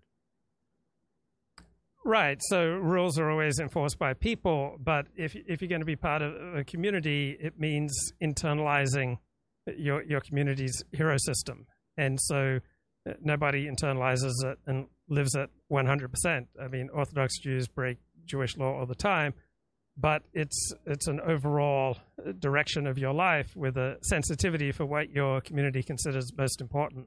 So if you're going to maintain your place in a community, whether your community is a stamp club a cricket club, a life saving club, or an Orthodox synagogue, you have to, generally speaking, abide by what your community regards as sacred. Yeah, so in the conservative movement, the first thing that really broke down from sacredness was Christianity. And like maybe, you know, historically the first exceptions were made for Jews. You're probably going back to England and like the first people that were allowed to enter parliament, uh, you know, Disraeli converted, and I forget the first Jew who didn't have to convert, or the various exceptions in American law. Um, you know, the very first minority exception was for Jews that they didn't have to become um, Christian. To now, Christianity is not that important. You have like Rundle or the Nick Fuentes, like you like you, we can't have these people in charge of us, meaning like non-Christians. The problem is that Jews aren't Christian, and they have positions of leadership and it necessitates you know to, there is no such thing as a Jewish Republican, like by definition. Um, you know, to be a Republican, the first thing you have to do is convert to Christianity. And if you're a Jewish Republican, you're not really a Republican. So Brooks is that example. It's like, no, I'm a Jewish Republican. I follow all the rules except for the rule of Christianity because that was just a stupid rule. And uh, you know, so it's this question of what what's the community based on, and if the community is based on blood or some sort of shared identity versus some sort of idealistic rules that people who are part of the community uh, you'll follow.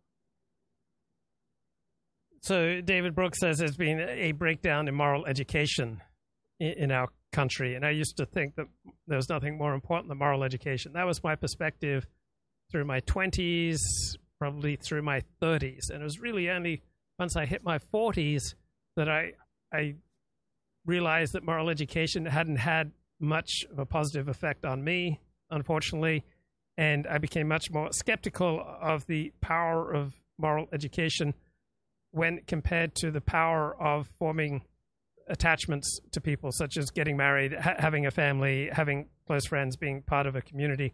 What do you think has more of an impact on people's individual choices and morality, uh, moral education, or the level of their attachments to other people?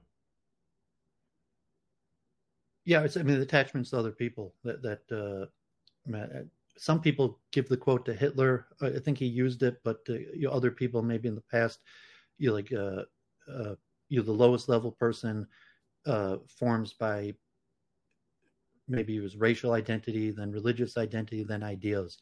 Uh, but the people who are willing are going to be capable of forming uh, relationships purely based off of ideals is going to be very small, and the natural method to form identity is just going to be uh, racial or um, religious. And, this question, I mean, so Brooks is kind of like a proto Noahide, where he's saying it's good that we're no longer a Christian nation.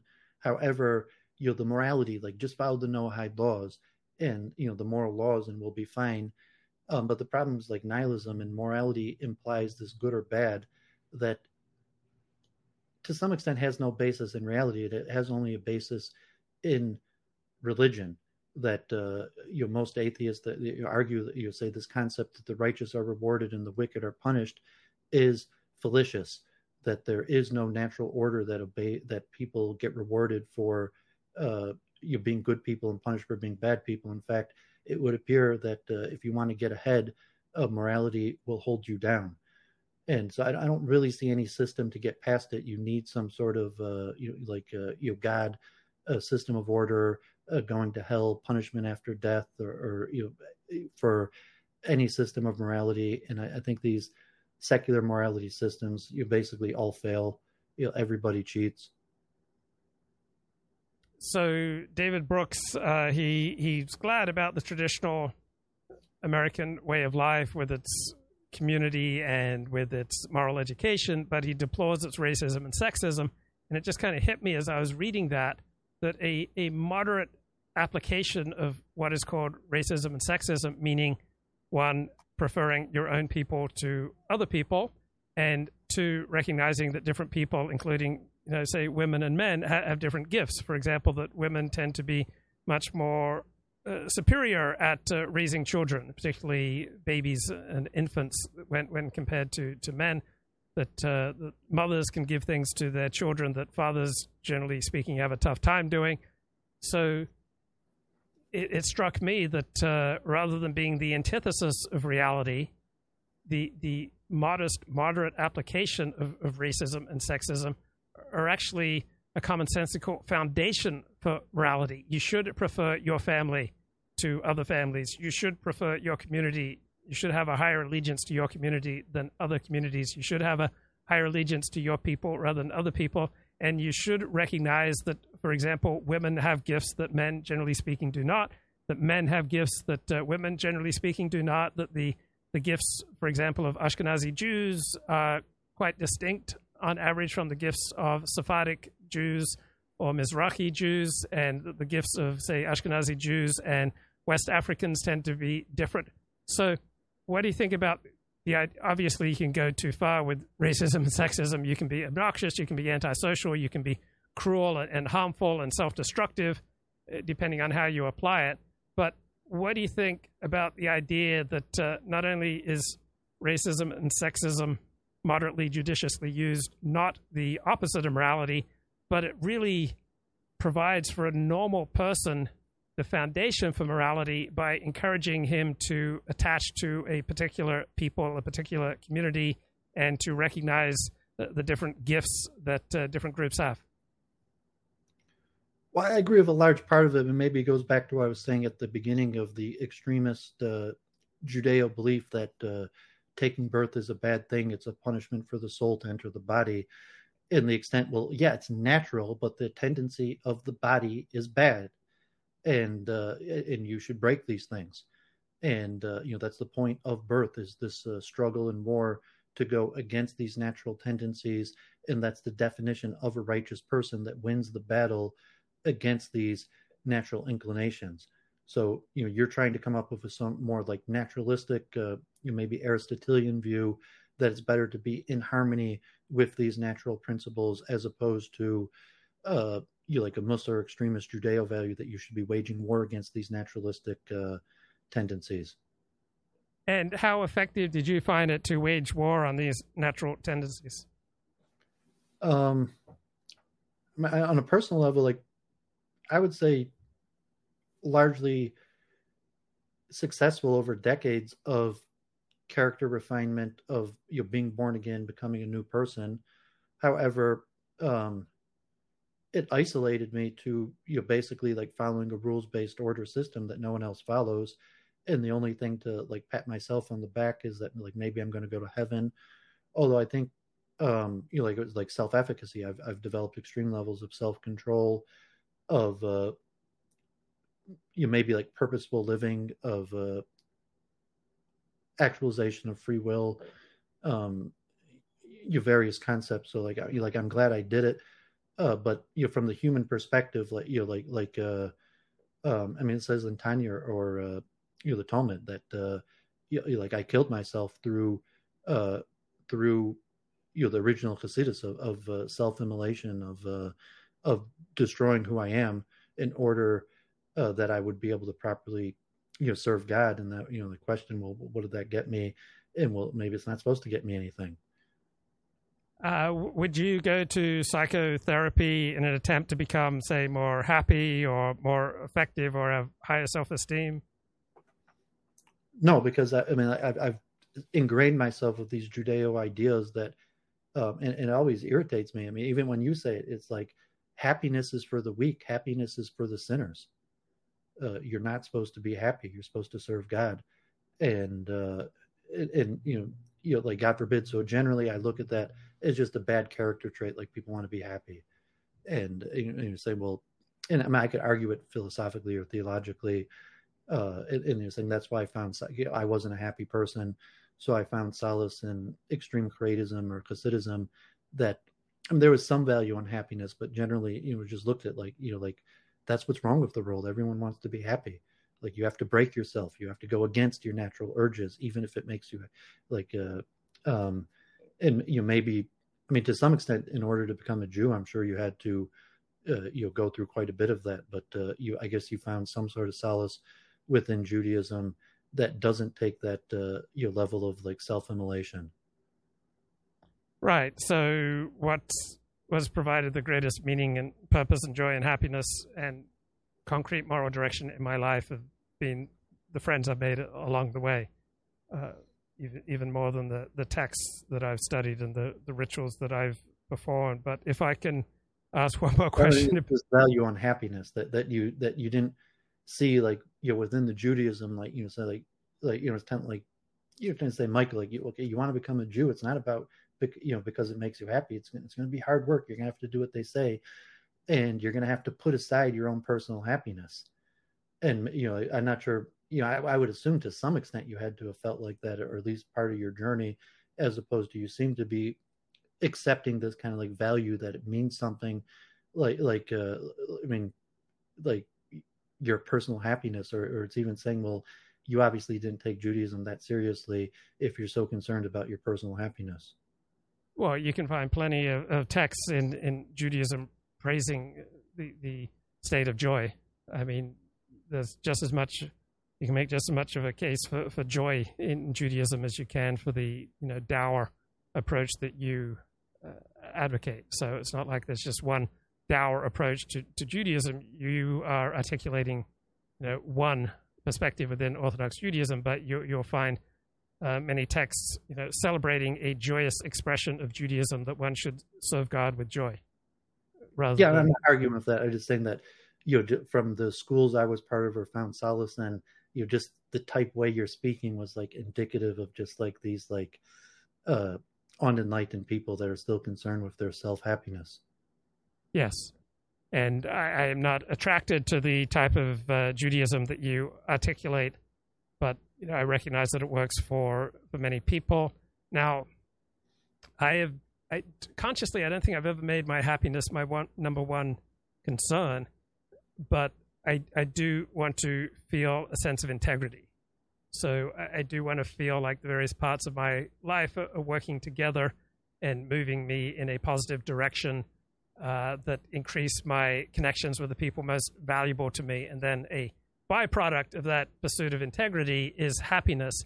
But I don't believe I consciously choose happiness. I, I consciously choose to live a life of integrity. So my various choices through the day add up to something that moves me in a direction that uh, that provides a blessing to me and also to the people that I interact with. So I, I want a sense of integrity, a sense of of wholeness, a sense that uh, things are, are, moving in a good direction overall, and that's that's the way I try to arrange my life. Now, I, I, I would agree with that in, in, in, largely, and we might just be playing word games, but you just on the Jewish aspect, like we say in Kriya Shema, you know, uh, morning and night, uh, don't follow our eyes, don't follow our heart and so I put happiness is like, well, happiness means following your heart. And so integrity means not following your heart. And you like in order for me to become Haredi, I had to break my heart. I had to, you know, do the meditation, say, well, why does my heart want to do this? And go against my heart in this kind of like pejorative, what well, happy means just someone who follows their heart. And like Judaism's a religion that we say twice a day, don't follow your heart. And yeah, there, there's plenty in, in, Judaism that's quite at ease with recognizing the heart's natural inclinations and trying to channel them in a good direction. So Judaism's at ease with uh, the human desire for, for sex, for, for love, for fame, for, for riches, just wants to channel these directions in a you know, godly or pro-social direction. Is that fair? Well, I mean, because there's schools of Judaism. You mean so the first page of the Tanya says, you know, you know, like no, I mean King David destroyed his inner self, you know, through fasting. And so you're, you're like there is no one school of you know, there's different schools of Judaism that have different opinions on it. But uh, you know, I, I guess for a decade I was part of the extremist school that says like, no, you have to destroy your inner self. You don't embrace your inner self. It, it deserves to be destroyed and uh, but yeah, obviously, like anyone studied Talmud or knows the history of Judaism, there uh, you know, there's always various schools, and you end up becoming part of a a different school on that. But I would say no matter what school you're from, obviously there's serve God and happiness. Like so, the goal is to become happy, submitted to God's will, so that it's not like okay, I used to be happy when I was serving myself, and I destroyed myself, and I learned to be happy as a slave, like King David. I, you know, like I'm a happy slave to God, and uh, you know, you could have the other school that will have more. You don't have to uh, you completely destroy yourself, and you could uh, you have some sort of dual service to yourself and to God, and uh, you know, true happiness. But I would say even on the like the flip side, you want to say you're the you're the Beis Hillel and I'm the Beis Shammai in this one that even on your school you have to recognize that like like no you, you can't serve yourself. You have to serve god and you can only serve yourself within the larger boundary of serving god. Well it w- wouldn't make sense to have you know no component of serving yourself in that god made you. And so by by serving eh, yourself to as long as it's in harmony with god's directions you are you are developing what god gave to you rather than trashing it well, that's the theology, so to say, of your side, like the Beis Hillel side, you know, the Beis Shammai side. Like, no, God, God put us in a testing situation, and we were made to destroy ourselves. That you know, whatever you were, you know, like you know, man was born an animal, and uh, you know, then at thirteen, you get the you get the Yetzer Tov, and the goal is to wage war against the Yetzer Hara and complete victory. And uh, the who we are as an individual is more indicative of the Yetzer Hara than the Yetzer Tov. But I mean, so uh, I mean, the Talmud clearly says, like, I mean, I, I remember this one, even, you know, the Gemara and Eruvin, I think like 13b, because I've said it so many times. Uh, Beis Hillel and Beis Shammai argued for two and a half years whether it was better for man to, for God to have created man. And after two and a half years, Beis Hillel admitted to Beis Shammai that it would have been better had God not created man. So in that perspective, um, you know, like, uh, even Beis Hillel recognizes that the true nature of man is uh, somewhat bad and it's uh, you know unfathomable why even God created us. So, to uh, risk going back to the topic of uh, self-esteem, do you think it's primarily genetics that accounts for your low level of self-esteem, or do you think it's because of events that happen to you, or do you think it's primarily the result of choices you've made? Um, I mean, it's probably combination of, of all. Like, you know, I was probably, you know, my parents probably I mean, God forbid, I don't, you know, openly discussed it, but you know, like I was the third child. My parents probably, you know, like questioned whether they should have, you know, really had me, um, you know, because they were both working and didn't really have that much time to uh, take care of me. My parents were workaholics, so uh, uh, you, you know, I was kind of to some extent left to fend on my own. I grew up after the demographic change had already happened, so even you know, by the time I was in third grade, whites were a minority, and I was, you know, constantly bullied and uh, you know physical violence and fighting uh, you know, from a young age was uh, pretty normally like I never had a regular so to say happy childhood. I never really had a basis of community or friends, and so I mean I, I could give you know say that okay that uh, it, it, was negative childhood experiences that uh, and then you know my parents for a period uh, you, you know they were in law school when I was born and financially struggled to take care of us at least for I mean now thank God they're you, you doing quite well but at least when I was a young child I was you know I was a burden on my parents who were uh, you know just getting started in their careers or finishing law school. Uh you know some just as like a narrative identity I, I could uh you know like if I was speaking to a therapist uh you know just through self analysis see like yeah like I, I'm a product of uh you know certain things that happened to me. I wasn't you know from a warm, loving family. Uh, you know, my parents were workaholics who, uh, and uh, you know, I, I was post diversity and never really had that many friends and faced uh, you know bullying and, and, various things, and didn't really find community till post uh, adolescence. So, uh, you know, it's very likely that those adolescence experiences. You know, how could you have self esteem when when you don't have any friends and no one likes you? So, at least in my childhood, uh, you know, period, to say that uh, you know that experience of not having a friend and no one liking me uh, negated my possibility of having self esteem, and even as an adult where I found success, you know that like memory of uh, the formative years of uh, no one liking me, uh, you know negated me from developing healthy self esteem. So I, I could accept that. Um, you know, maybe you know, like I could see a therapist and like, no, you could develop self esteem. You know, like even, even though I'm, uh, you know, God forbid, you know, I'm 45 years old now. Like now I'm going to develop healthy self esteem. Um, and, and, you know, especially that I already, you know, went to Jerusalem and did all these various things that was kind of, uh, counter to that. So, uh, but you know, that's why I accept narrative identity and, and say, I don't really know who I am. And you could have different narratives that may or may not be true. And, uh, a lot of these things are just, uh, semantic to you know you know because maybe at some level I have uh, you know I'm a narcissist and I have I have uh, too much self esteem. And have you talked to God about this and or, or, rabbis? And did you get any answer back from God or from rabbis? Well, yeah, that, that you know how kind of how I came that I was chosen for bigger things. You know, one that I somewhat recognized the truth of Judaism. I chose to become a Haredi out of my own free will and volition.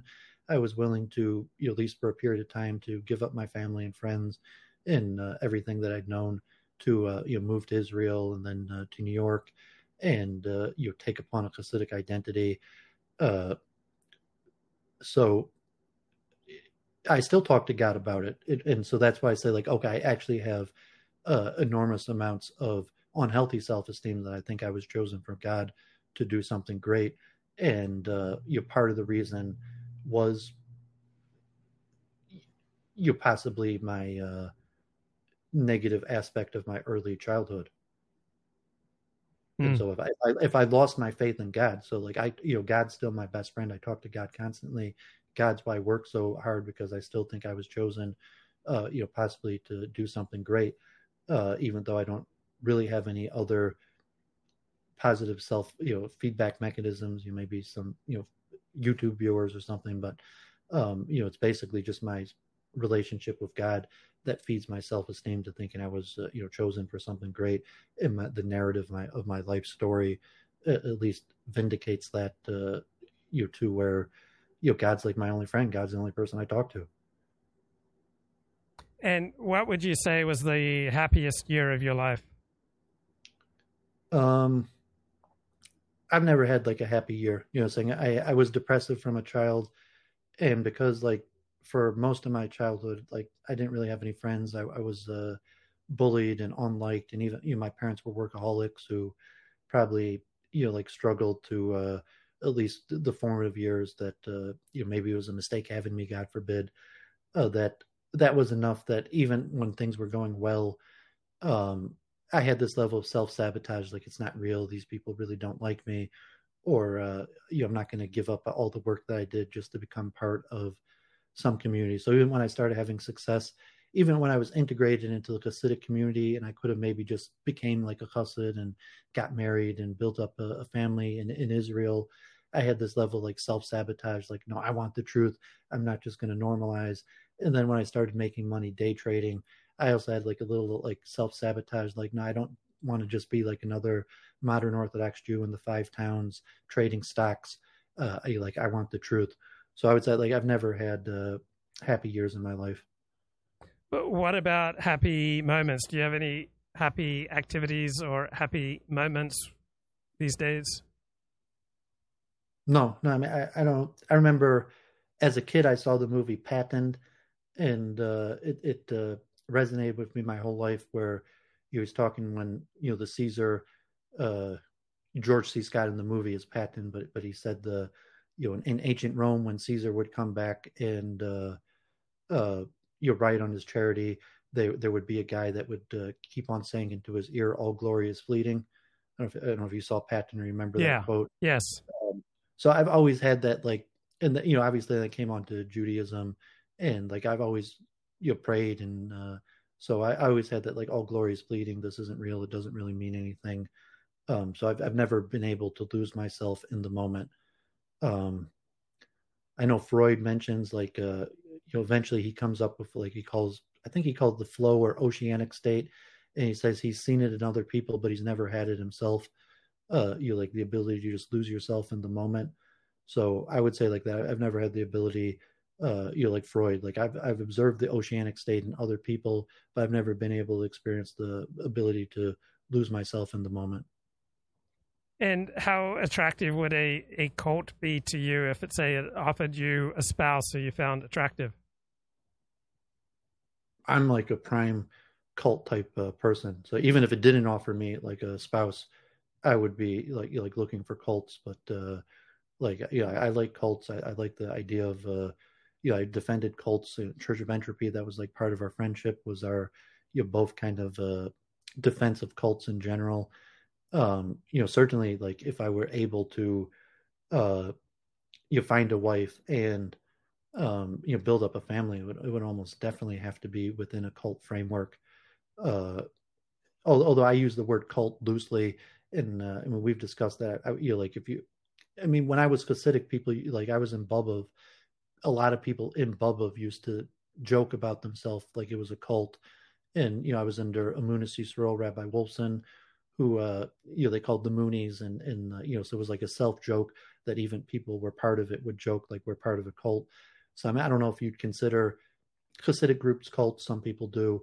And you could even consider Orthodox Judaism or, or even any form of Judaism cultish. So, uh, but like generally, like, yeah, I'm pro cult like that. I think it's a good thing. And, uh, um, you know, obviously there's dangers of it and, and uh, megalomania or, um, you know, even goes back to the Brooks article, like the cult of America or something, the constitutional cult, or, you know, Christianity was originally called the cult of Jesus Christ. Uh, but, uh, you know, so you could loosen the term to, you know, like uh, America's a cult like that also. And how, how tempting would it be to develop a, a cult of your own? Imagine that you develop hundreds of followers who you know, donated money to you and wanted to meet with you regularly and hear you talk to them and counsel them, how attractive would that be for you? Yeah, I'm an introvert. It wouldn't be like uh, I mean, people in the, your chat, like uh, the cult of Dooovid started on Luke Ford. You know, people used to call themselves uh, branch Dooovidians. You know, even like Ricardo. Um, but like, no, I'm not a people's person. I'm more, um, and I don't like dealing with other people's problems. Um, you know, generally, like I, I don't even like like people ask me for, for advice. Like you know, like usually I I would just kind of like you know read these books or work harder. Uh, like I don't want to get involved in your in your personal uh, details. And even like a rabbi, um, you know, like a like a synagogue rabbi, a pulpit rabbi versus a, a scholar. Uh, but like, I mean, I think I was part of a lot of cults, and even like uh, you know Hinduism. Like I was part of the Hare Krishnas. Um, you could even consider like the the chess club, you know, somewhat like cultish in some ways. I mean, I, I wouldn't use it in a pejorative, but but uh, um, you know, so I think I've always been valuable to cults. Cults have a lot of times sought me out and sought my membership. Uh, you know, especially like uh, when I first became Orthodox, like you know, a lot of Hasidic uh, groups recruited me, and uh, even here in Metro Detroit, like you know, Hindu groups, interfaith, cultish type styles that uh, I think it's kind of like what it could go back to the rules based order. Uh, you know, like I used to tell Church of Entropy, like I, I'm good at I'm good at understanding and following rules. So you know, to like, okay, here's your cult, here's your rules. Can I follow them or can I not? And uh, you know, can I? Uh, and even like when we first started speaking about anti-Semitism, and uh, you know, my grandparents, uh, the original American attitudes. Like people do not like you. You make yourself useful. So because I had that childhood experience of, you know, not really having friends, not being liked, um, you know, that's was always my strategy. Make yourself useful, and I think that that is probably most useful in cults. You know, saying like we were talking with Elliot uh, back a few months ago about entourages, where it's like you could call like an entourage a cult, and saying I've secured my position in this cult by making myself useful and being able to follow the rules based order. And w- when were you in the Hare Krishnas, and to what extent were you in the Hare Krishnas? Um, well, when I was at University of Michigan, in in like, they wanted to set up a chapter at University of Michigan, and and I was for a period I was like their only non-Indian body uh person willing to help them. So I never joined their cult because I knew I wouldn't be able to follow that level of the rules. And at a certain point, um, you know, once they successfully, like I, I actually recruited, like I, I was somewhat their recruiter because, uh, you, you, know, they, they, they wanted just a base in University of Michigan. And, uh, and so, you know, like I, I followed their teachings. I read their books. I read their literature. I understood their philosophy. I helped make their events. So there'd be like chanting. I helped explain their philosophy to other people. But at a certain point, um, they recruited enough people that officially joined that they kind of, uh, um, you know, stopped inviting me. And then once I graduated, so, uh, but uh, I mean, so I was recruited specifically because they wanted to set up a base at University of Michigan, and I successfully completed that task for them in helping them, uh, you know, even here in Metro Detroit and uh, in West Bloomfield. But at a certain point, you know, like I, I did, I just didn't join, and uh, and so you know, I could be considered like a friend of the movement, or you know, someone was useful. Uh, that, but uh, you know, at the end of the day, you have to join. Now, I've noticed that I've become much less attractive to cults as I've aged. Have you noticed something similar? Yeah, yeah. I mean, I mean, like at this point, it would basically be money, or like connections. I mean, like when when uh, you know, like I serve like the Toldos Avram Yitzchak and, and, like he just turned 80 years old. Eric Adams met him in the hospital. You know, like he should uh, live and be well. He, like he might have to go on dialysis or kidney problems. But uh, you know, when he first came to America, like I, I did things like I, I was a driver, and like uh, you know, we they raised money, and I, I used to go like the five towns, and uh, um, you met like wealthy people, and so when you're young they want you to join the cult like you, maybe you could be a member and like i said like if i had stayed in israel i probably could have became hasidic uh, you know got married and been just like an average cult member in america it was uh, almost completely what I did for them. And then like you know, Bobov, I wasn't a member. They knew I wasn't. You know, may, maybe they thought I'd become a member or like a friend. Uh, like I said, like I would marry someone else like myself, but it was almost completely based off of what I did for them. And uh, generally, that was something that couldn't be done by one of their own members, like University of Michigan. If they had one of their own members who was a student at University of Michigan and could have done for them what I helped them do, they probably wouldn't have asked me. And so also like, you know, I did building permits, I, I did driving, I did a whole bunch of things. And at a certain point, um, they would prefer one of their own members to do something except something that they don't want.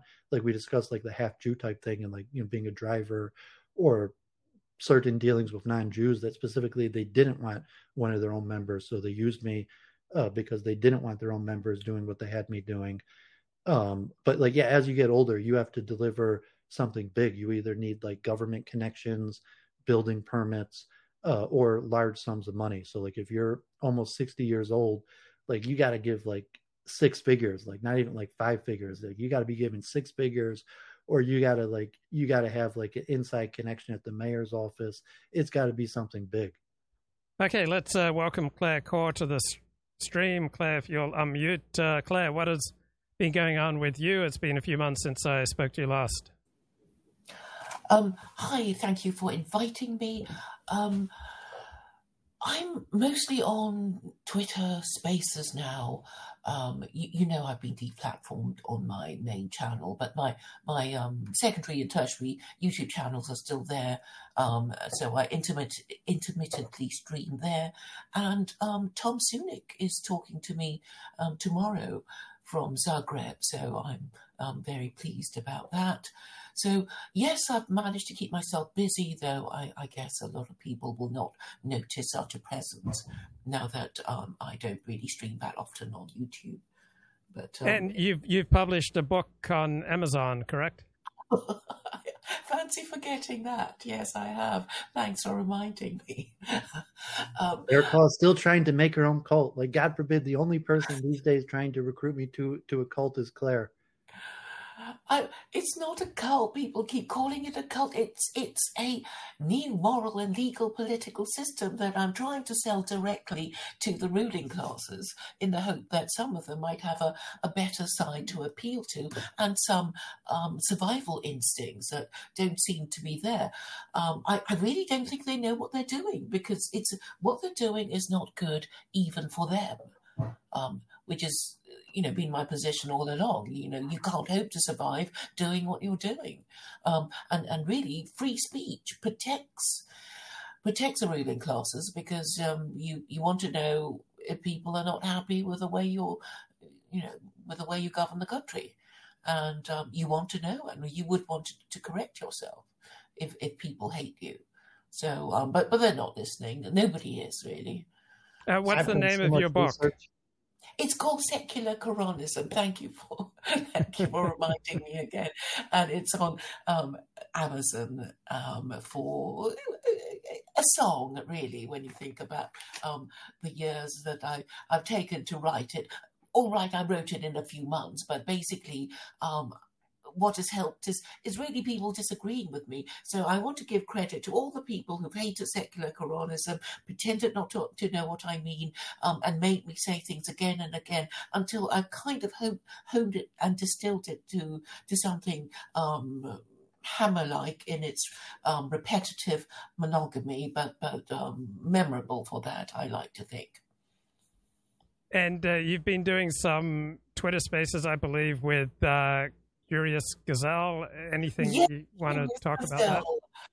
Yes, um, she's a very talented Pakistani lady who is. Um, um, she says she's lost her faith, but um, I try to. I'm trying to get her to believe because I'm. I'm saying, look, I'm just behaving as if I believe. So um, you you should believe too. But I I know she has a problem with talking to Muslims, and I know she hangs out with non-Muslims, and I I can kind of see that um, it might be a problem if you don't want to say, "Ooh, Muhammad," ooh, you know, the Arabis, Arabisms that they have to do, and and it, she does kind of resent me for um, well, she thinks I'm getting away with heresy and blasphemy that she couldn't get away with, and um, she would only be admitted in those circles if she wore a hijab and called everybody sheikh. But um, and, and she thinks I've been given a special pass because I'm not Muslim.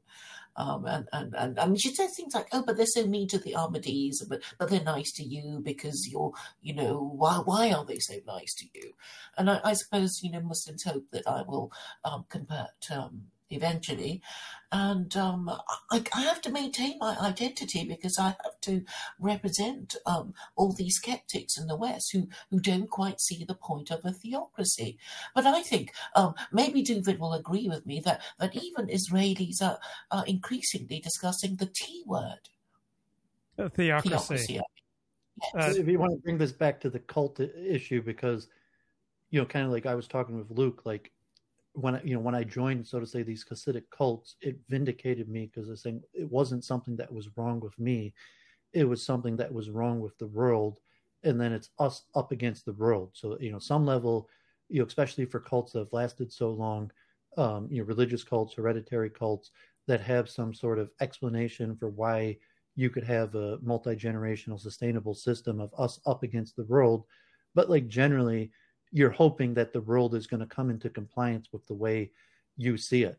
So, you know, most cults like you know are, are, interested in talking to elites and rulers and changing their mind or winning people over. But at the same time, if you just get a few people, then those few people retract from the world and accept this mentality that it's up us against the world, and that's why someone like Dooovid was a prime candidate to join cults because you know at one I had a high Q and was able of doing useful things but then you know psychologically i was psychologically weak and that i would accept like oh it wasn't me that was messed up it was the world that was messed up. And now that i found this cult and we agree about all the problems with the world and uh, and, and now i've finally been accepted.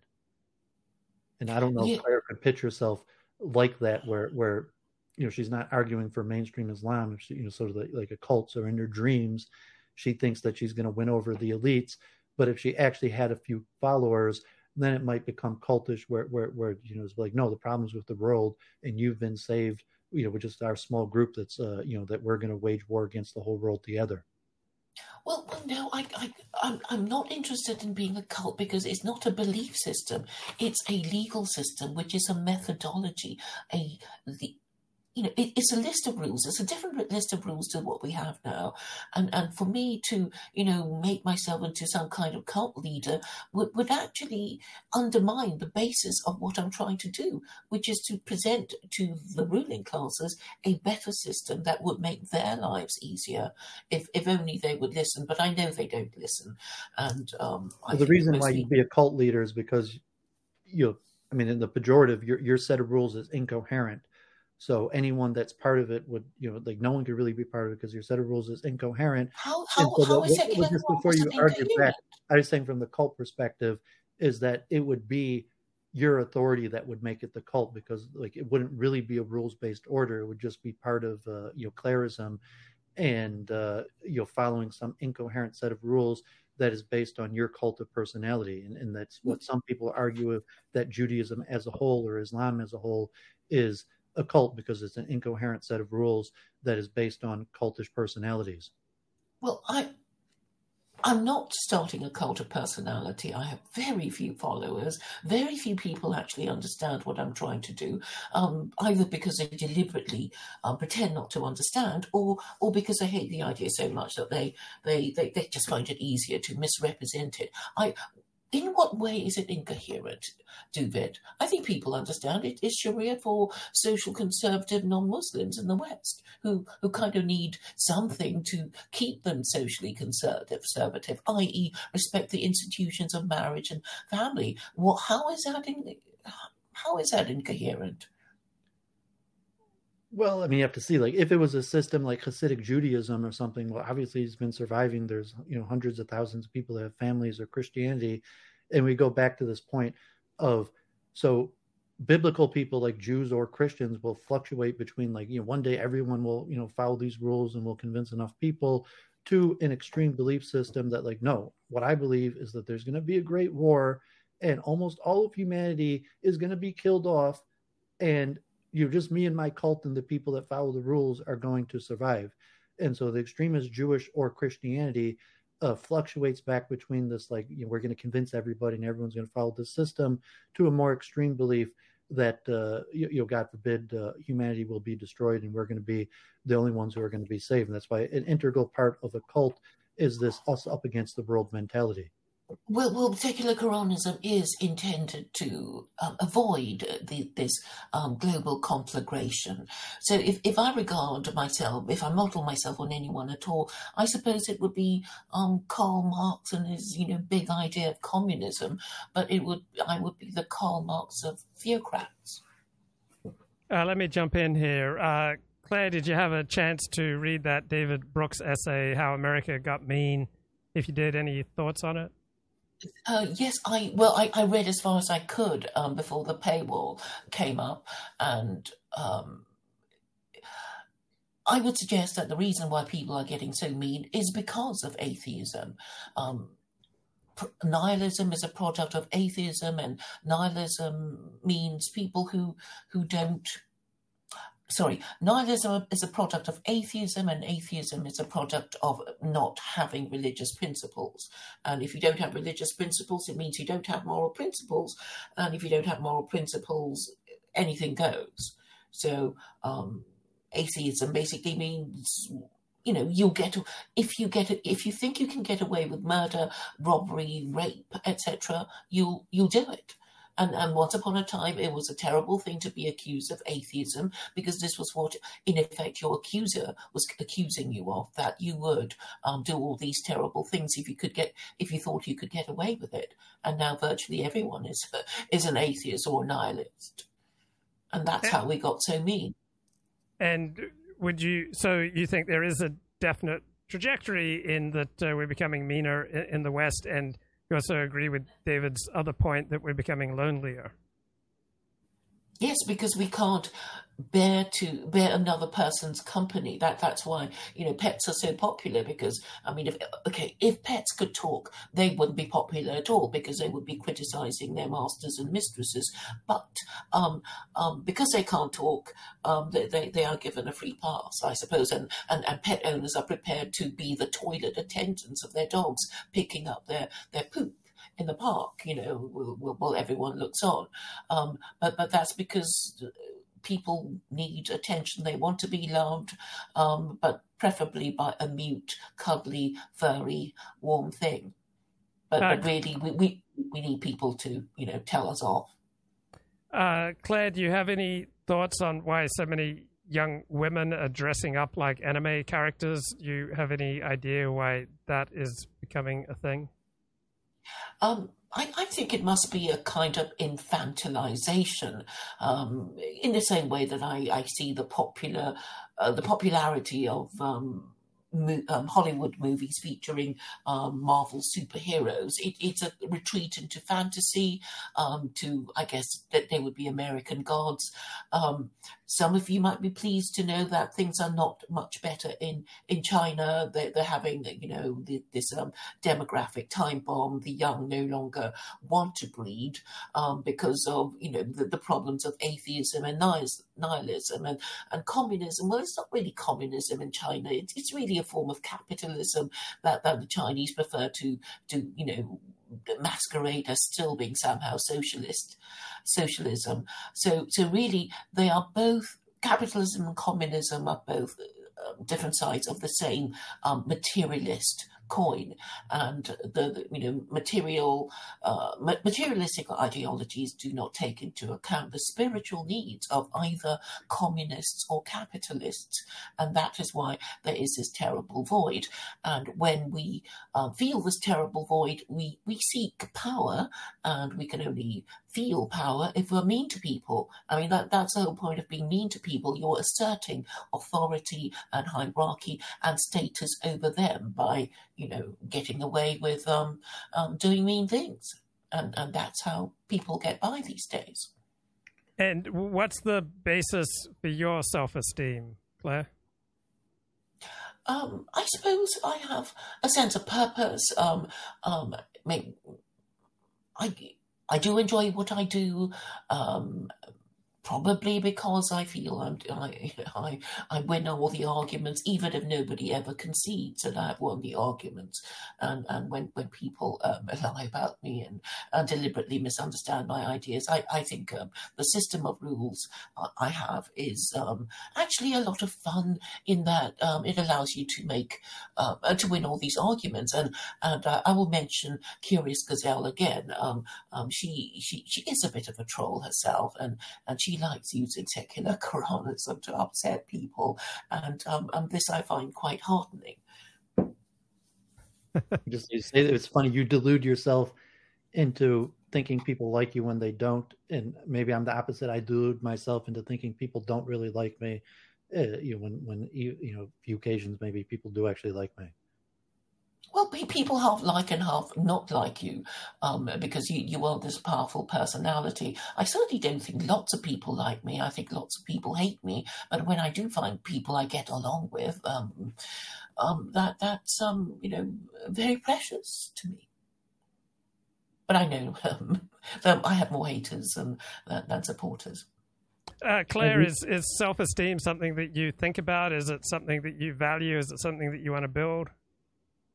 Um, I don't think I have self esteem issues because I think if I did, I wouldn't be doing what I'm doing because, I mean, it is very wearing and people, you know, do try to say the meanest things to, you know, in the hope of upsetting you and shutting you up. And um, I, I think I most probably don't have self esteem issues um, to continue what I'm doing.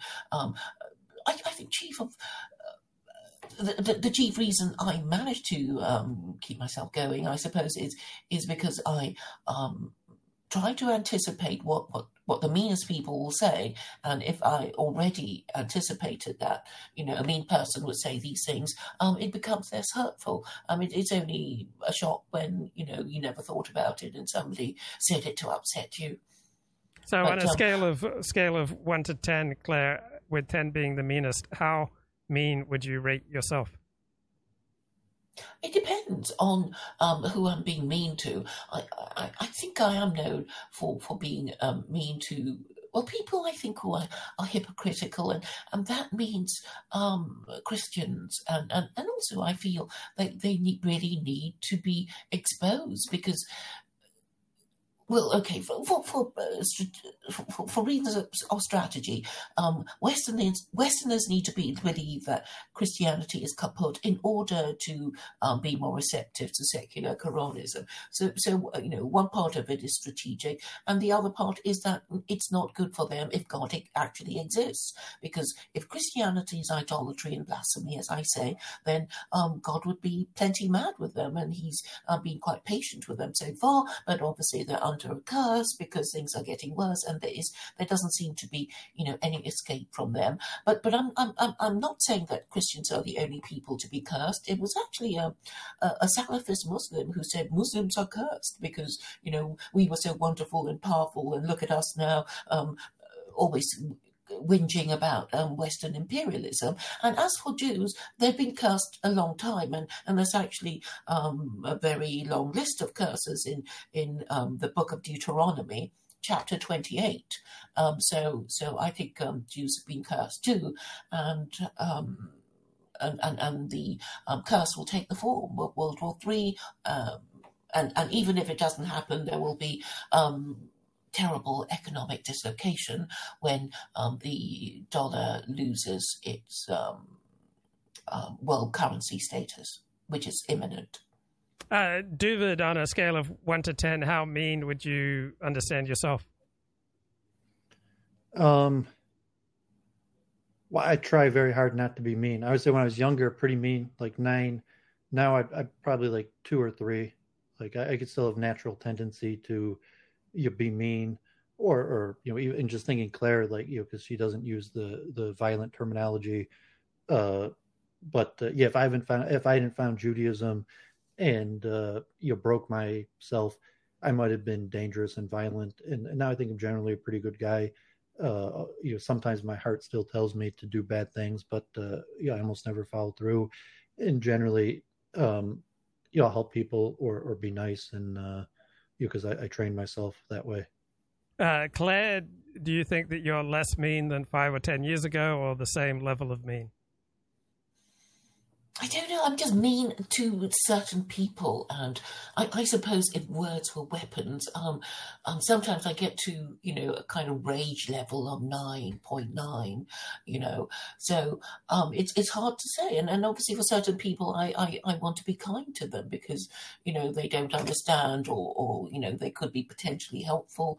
Um, so you know when I think about what, what I say to Christians, yes, I am trying to undermine the whole basis of their of their belief system because well they need to know because it's it's actually dangerous to continue thinking that Christianity is still working. In my mind, it, it's equivalent of of watching somebody jump out of a plane with carrying a parachute you you know won't open. So um, I, I, guess my. Can you my can you give an example of going to a nine point nine out of ten in in rage? Can you think of an example where that's happened to you? When I'm rude about about the Trinity, I suppose, and, and and I imagine that oh, these Christians would you know would would be so. Okay, I mean, what I'm saying to Christians is is basically you you believed in lies for for for nearly seventeen hundred years you know, sorry, but that's it was just made up, and um, you've got to give it up instead of doubling down and you know using your hatred against Jews and Muslims as, as some sort of justification for your continuing well, professed belief in Christianity. I wouldn't put Claire past like an eight, maybe a nine, and like she even occasionally messaged me on Facebook just to like bash me it's like, yeah, why don't you just admit you're an idol worshiper? Every single thing about you is a failure. You know, like, uh, like, um, so like, you just like randomly, I'll get like messages from Claire telling me how horrible I am. But like, even that, like, I don't think Claire gets past like a nine. And even like, because you have to have some, you know, what does it mean if you're 9.9? uh you know like you know like you know god forbid like youtube terms of services like encouraging yes yes or something but you know if you're just gonna say like you're a complete failure or uh, you know you're you're you're a hypocrite. Everything about you is a lie. Um, yeah, I mean Claire could be pretty regular, and then like you know like I'll I'll pop wake up in the morning and see like a message on Facebook from Claire, and it's like you know why don't you admit that you're a complete fraud and a lie? Uh, yes, Claire, yes, a lot. The, what's the going last on session was the last session was quite recent. Um, I'll admit that, David. Um, you were talking to Jim Bouton, and um and, and he was he was kind of appealing to you, um, David, you know, to agree with him and and, and, and, you were accusing him of being degenerate and, and, and really it was so pathetic. He was he was, you know, saying, Isn't this terrible? Is and, and why can't you do something about it? And he was kind of appealing to you as a sort of higher status Jew and and him not really knowing what to do and you, you, you called him a degenerate and and yes this this wasn't private it was public on twitter you know under your tweet of your latest week in review I mean, that was he kept on wanting me to you know complain about like the trans or lgbt stuff and he wanted like, you to agree I called him, him a degenerate because like is like I mean even though he's complaining about it called like the Fox News degeneracy because like he's the one bringing it up and, and it's like even though he's bringing it up to complain about it, he's still bringing it up. But if you put like, okay, like you're so pathetic, that might be like seven to eight. Uh, like you're a degenerate, um, you know, maybe like eight level. Uh, versus like you're a complete failure, you're a fraud, everything about you's a lie. That's like a nine level, and like 10 level is like inducement to like you know god forbid like you know like self-harm suicide something like that and so Claire oh, i would never say generally fluctuates between like seven and nine, like you know, like the oh you're that's pathetic to like this level, like you know, just like you're a lie, you're a fraud, everything about you's wrong. Um, Claire, why would yeah. you say something like everything about you's uh, wrong? I don't say that exactly. I, I, I say, why don't you why don't you just say what your religious beliefs or your professed religious beliefs require you to say. You know, and and I, I think the, the problem is that um, this this Abrahamic God has a system that that actually would solve all the problems if only people who claim to believe in in their God would do. You know, it's like if if um, um Jews and Muslims um actually said, oh um we we have to follow the Quran or the Torah, then they wouldn't be putting up with any of it. They wouldn't. But but they all keep quiet and they just pray a bit harder and and they think you know that is going to save them from all the um mess that is in politics. Well, as for Christians, I mean, you, you can't even talk to them. It doesn't even compute what I'm trying to say. So, um, so, because I mean, Christians don't even. No, but you make it personal. Even marriage you're now because they have you're not tranny shows and churches. You're not just you're not just hypothetically critiquing Christianity or even like a person's affiliation. Like you often make it personal to say like you, not to say like you know Judaism or your understanding. You say like you are the, the liar, you are the fraud and you know i mean so now if you're backing down a little bit and just saying well you're part of a fraudulent system you're part of what's wrong with society that you will often take it to the personal level where uh but i mean since luke you asked where do you fall on the scale? Oh um i would say probably uh six out of ten. That's my self-estimation you're more likely just to cut off at the point like this. I mean, Claire engages in negative relations for a long time that could get her to like the high levels. That was where you're likely to just cut off a relationship before it would get to that point. Oh yeah, I, I can't imagine. Go ahead, Claire. But I mean, so is that have that has that been successful for most of your life? I mean, were you a nasty kid when you didn't have that possibility and you would have reached like the nine ten level, or and that that's why you chose the cutoff strategy? Or are there occasions where you can't cut off a person and then you do reach the nine or ten level? I guess I'm embarrassed when I've hit the nine or ten level, and so because I've been online so much as a, as a blogger since let me think 1997, so that's 26 years. So that's had a self disciplinary effect because it would be a nightmare for, for for you know that to go public, uh, or when I lose control, it's just I look like such an idiot. So I, I think I've been disciplined by being somewhat in the public eye for some of those years and having to exercise due care. But uh, Claire, you wanted to say something?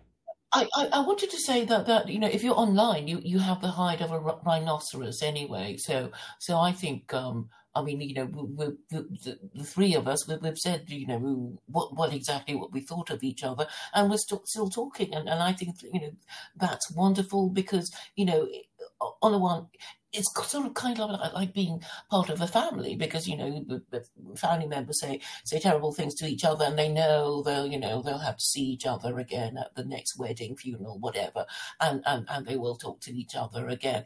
And and um, I think this is a great thing about online relationships and and I think it's also therapeutic you know you know if, you know people saying the worst thing about you and uh, you being able to take it and and I think it, it it's actually helped my my offline relationships and in, in that I um have been able to um deal with my mother you know much better because um she she she wind me up something chronic and and um since um getting online um I've been able to tolerate her her insults and her accusations so much better than before. Uh, David, you got an excerpt from the David Brooks essay you wanted to read. Yeah, and maybe this part kind of sums up what we were talking about and what I would call like the failure of Jewish conservatism, or it's somewhat like a misnomer that you can't really be a Jewish Republican or conservative because it's predicated on this. But uh, was from the, towards the end of the essay couple of obvious things need to be said about the ethos of moral formation that dominated American life for so long. It prevailed alongside all sorts of hierarchies that we now rightly find abhorrent whites superior to blacks, men to women, Christians to Jews, straight people to gay people, and the emphasis on morality didn't produce perfect people. Moral formation doesn't succeed in making people angels, it tries to make them better than they otherwise might be. Furthermore, we would never want to go back to the training methods that prevailed for so long, rooted in so many thou shall nots and so much shaming and riddled with so much racism and sexism. Yet a wise accounting should acknowledge that emphasizing moral formation meant focusing on an important question what is life for? And teaching people how to bear up under inevitable difficulties. A culture invested in shaping character helped more people resilient by giving them ideas to cling to when times got hard in some ways. The old approach to moral formation was at least theoretically egalitarian. If your status in the community was um, based on bad character and reputation, then a farmer could earn dignity as readily as a banker. The ethos came down hard on self-centeredness and narcissistic display. It offered practical guidance on how to be a good neighbor, a good friend. And then he goes on, then it mostly went away after World War II. And I would just call this proto-Noahidism, where it's just kind of like, well, Judaism was special, and then uh, you know, we we spread the Judaism to the world through like Christianity, and uh, and you know, it's kind of this Jewish Republican ideal of America that it was you know the set of rules, uh, not the founding stock that made America special. And once we just spread that uh, to all people, everything will be um, okay. Which I, think me and you both um, think is flawed. Although I, I think multiculturalism is inevitable, and you know this question of hierarchy here, where where you can't you know like uh, you know Christians to Jews, blacks to whites, straight to say. You know, I think me and you both agree hierarchy is uh, necessary. So like diversity causes hierarchy, and you know, like is somewhat. I don't even know, like idealistic. You know, can't we all just get along? Uh, conservatism. Yeah, I mean, hierarchy is, is crucial, isn't it, in, in deciding, uh, well, how to conduct ourselves? You know, yeah. I mean, I mean, God has to be above man, eh, you know, in order for man to obey God's laws. Well, in theory, anyway, you have to accept the theory first that God, if he exists, would be above man. And I'd say one last thing. The small town where my father's family comes from in Missouri, like a, a half a year ago, made national news because their school district, uh, you know, maybe has 10,000 people, reinstituted spanking in schools. And that, uh, you know, was covered by a few national uh, outlets but you know, like his his kind of like uh, you know make America great you know like that that this was progress. So Brooks is saying like we can't get rid of this progress and people don't want to go back to that. And so yeah, I thought it was interesting that uh, you know like the the small town my father came from Missouri went back to spanking in schools. Well, I'm I'm delighted to hear it. Um, but but Brooks is a moderate conservative, isn't he? I I I'm just um, I've been reading his. I'm a Jewish. That's why I say like because he has a proto Noahidism, and the misnomer is like I you know like most Democrats like you, it, it's counter it goes against the it's kind of the Ronnie Goldman, you know like the elephant in the room where where like no man all these mainstream conservative thinkers now are Jews in the new Republican Party where the leading Republican intellectuals are are Jews where historically like it was a it was a contradiction in terms. You couldn't be a Jewish Republican, and by definition, in order to be a Republican as a Jew, the requirement was converting to Christianity. So now we're in this post-Christian Republican Party, and so you have Jews at the top trying to, uh, you know, lead us forward in some sort of new system, and it seems to largely, uh, you know, be failing. I, I don't know if Luke Ford has, you know, you're kind of have been at the defense line of Jewish republicanism in the past or maybe you've also pushed back the other way saying like well it's a contradiction term you really can't be a jewish republican a jewish conservative well, I think as conservatism functions right now and the Republican Party functions right now, yeah, you can be a Jewish conservative and Jewish Republican. Maybe a different time and place, it'd be much more difficult. But uh, Jews comprise the much of the elite of both the Republican Party and the Democratic Party, and very few Americans have you know problems that uh, Jews are full citizens of the United States of America.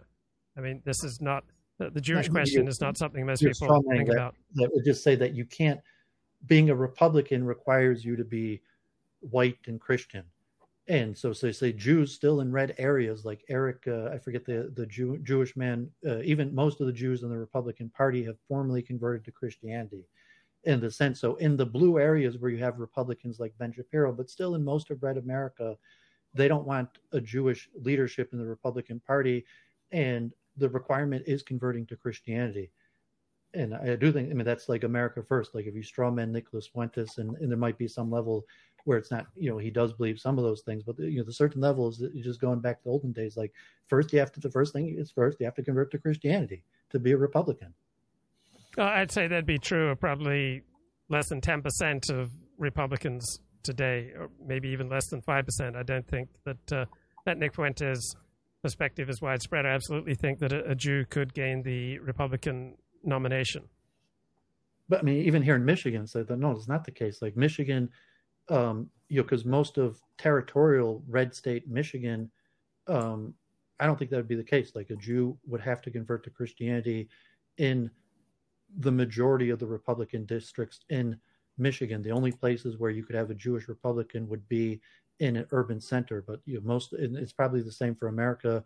Most of America, that uh, the majority of your rural red America still would have this understanding that uh, there's no such thing as a Jewish Republican. Well, people, well, okay, Christians, if they even exist, don't take their religion seriously anymore. You were talking about these Jews who had to convert to Christianity to, to lead the Republican Party. Um, there was a time when well, Benjamin Dis- Disraeli had to convert to Anglicanism to become British Prime Minister. And now in Britain, there is a Hindu Prime Minister, and well, nobody even Trump. thought to make him convert. Just look at Trump. Trump's main Jews all converted to Christianity. If it was uh, the guy from CNBC, uh, his Treasury advisor, um, but I'm saying all of the major Jews in Trump's uh, cabinet were converts to Christianity. You could argue how serious their conversion was, but factually, even Trump, almost all the Jews he appointed to high senior positions converted to Christianity. Uh, Claire, mm. England, uh, the United Kingdom right now has. Uh, I, I, didn't know that Rishi Sunak was uh, Hindu, but I knew he was. His ancestry was Indian. Is there much turbulence about his Indian ancestry or his Hinduism? Well, if there's been any complaints, it, it, was sort of weak. I mean, obviously, I, I, I associate with in, with circles who would complain about that sort of thing. Um, but but I mean, talking about Indians, there's Vivek Ramaswamy, um, who at least knows to call himself a a, mon, a Hindu monotheist. But um, um, you know, he he seems to be um, making waves in, in the Republican nomination. Right. I, I, absolutely believe that a Hindu could be president of the United States. That that, that uh, his Hinduism is not going to disqualify Vivek Ramaswamy. It'll hurt him with some voters, but overall, I don't think it'll be a big deal. I, I believe it's possible that a Jew could be prime minister of the United Kingdom. Would you agree with that, Claire?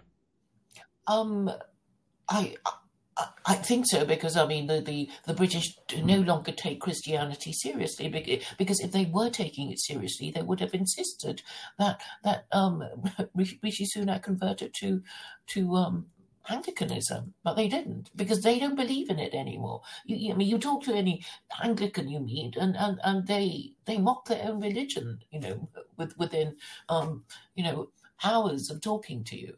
So so that's how seriously they take their religion. Well, maybe and, in the um, UK. I mean, the statistics are like America's extremely Christian, still like 70, 80%. You could argue Bernie Sanders, although they didn't use the terminology, but why people preferred Biden over Sanders was his Christianity. And uh, even the projections of the decline in Christianity, like you're looking at like Christianity being less than 50% uh, belief, and it's still like projected like 20 years out. And, uh, you know the the, the UK is already uh, you know mi- minority people who are serious about their Christianity. I think in the developed world, America is uh, the most Christian of all the nations. Yeah, but it's well, very it's shallow. It's very shallow Christianity. It's mainly a social club in America. Only, I'd say, less enough, of that, enough of an identity that it would preclude membership to Jews without conversion or Vivek. You know, see, does Ramaswamy get over 15%, 20% in the polling. And although people might not say it, uh, you know, some people will say it, but just the, you know the numbers will will, will uh, demonstrate that they will not get behind him. And uh, you know, it's that what, what, does that membership mean? If if it means that it means they're going to exclude people who uh, aren't Christian. No, I don't believe it does. I mean, Donald Trump is obviously an atheist, and uh, he still commands the overwhelming support of evangelical Christians he's not obviously atheist. I mean, that's the argument that you know Jewish Republicans like you give. But no, I mean, Donald Trump is unquestionably a Christian, goes to church, talks about the Bible, has no qualms in calling himself a Christian. So you can say, well, that's not what's on his heart, but that you're just supplicating your thoughts about what's on his heart when uh, you're from a factual level, uh, he's a Christian. well, he, he claims to be a Christian, but uh, there's, uh, I mean, there's there's a type of life that goes along with claiming to be a Christian that Donald Trump clearly does not demonstrate. He's he's uh, yeah, very public for Christianity, which is saying that no, I mean, most Americans, like uh, you know Clinton, are go- going back. I mean, but now you as a Jew are pretending to be the gatekeeper for Christianity.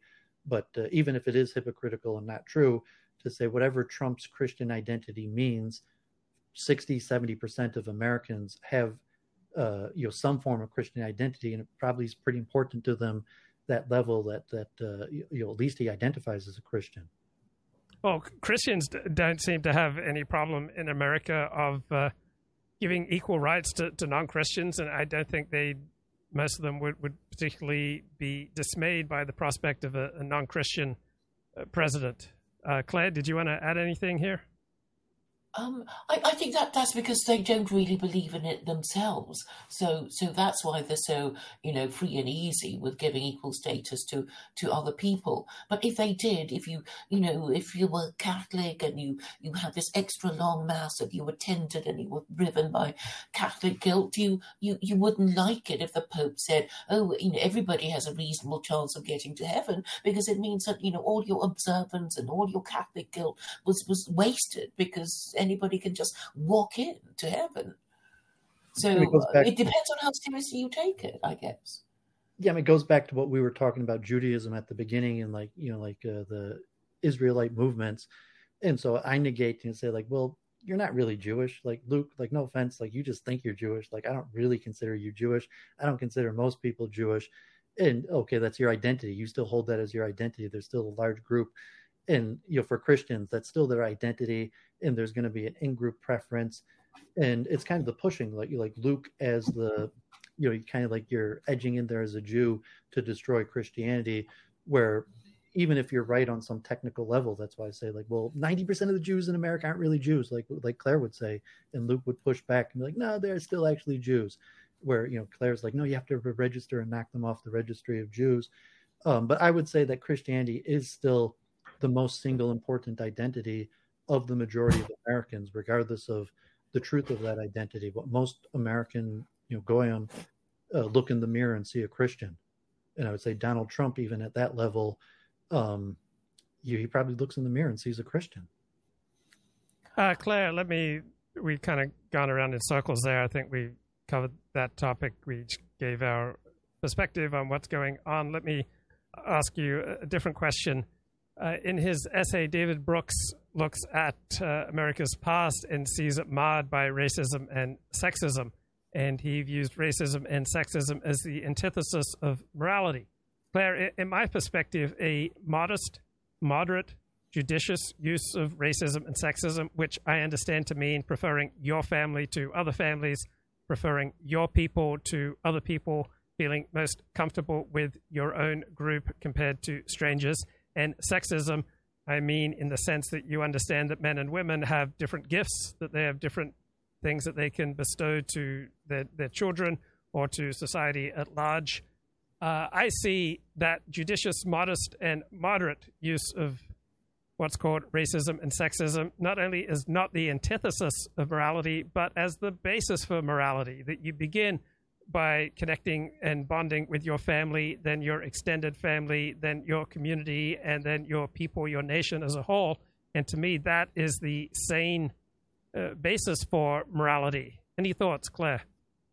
Um, I, I, would absolutely, absolutely agree with you because I think politics is is really working out where our loyalties lie, and a lot of people get it wrong, and they end up being hated. Um, hopefully your group has the right religion that will most protect you from your internal and external enemies. As for sexism, I would define sexism as things said or done that would offend feminists and, and, and obviously feminists would be offended if you told them that uh, perhaps the sexes are not quite equal and they instinctively think in different ways because um, I, I, would say um, buyers of sex and sellers of sex would think in a slightly different way to each other. And I see women as um, being providers of sex, which is what men want. And women often use sex to um, control men, and, and men have to think of ways around that to um, regulate their desire for women, such as inventing marriage and how and, and, and the rules of maintaining this practice, which which has gone by the wayside after um, so many years of uh, well about half a century of feminism and sexual liberation. And, and that I think has really upset the balance and and, and stopped um, people from even actually, I'm going to say it has um, led to a post-truth society because the, uh, the post-truth society is a society that doesn't really care about whether something is true or logical. You know, they, they, you know, their, their, their sacred word is, "Oh, my lived experience," which is basically anecdotal evidence that you're not allowed to challenge for fear of um, challenging the person offering his or her anecdotal evidence. So I think the discourse has been totally corrupted. It is intellectually corrupt, and, and that is why you see these manifestations of dementia from our ruling classes who are not doing what it is necessary even for them to survive. And let me read uh, this one sentence summary of the David Brooks essay. In a culture devoid of moral education, generations are growing up in a morally inarticulate, self referential world. And uh, Claire, I don't think I can over, overstate the dramatic nature of switching from a self referential world to the traditional alternative, which is a communal referential world. So, in the traditional understanding of the self, we understood the self as part of a family, extended family, a, a tribe, a, a community, a faith community. We were part of a distinct people, and we understood ourselves in relation to something outside ourselves the modern notion is that morality and meaning is something that we can just develop between our own ears, that it's something that uh, we can develop entirely on our own. So, switching from a self referential world where morality and meaning is something that we decide for ourselves to an other referential or communal referential world would just be a dramatic sea change in in our modern world. It would be in essence, a repudiation of modernity and a return to a traditional, even medieval perspective on life. Any thoughts, Claire? Um, I think we should certainly go back to a rules based um, system because that's the only way for us to solve our problems. Otherwise, we will be competing with each other to say, "Oh, I feel this this offence more strongly than you felt," and and there is no objective way of measuring it, and and therefore we have to refer to some kind of objective morality, and that would be the law. And the law would have to be based on a moral system, and well, we have to we have to choose our moral system. And, and I'm saying for Americans, it can't be Christianity because that would be um, actually un American because of the, the trouble the founding fathers took in separating the church from the state. And, and uh, part of my thesis on, on secular Koranism is, is that um, the, the founding fathers were, were proto Muslim.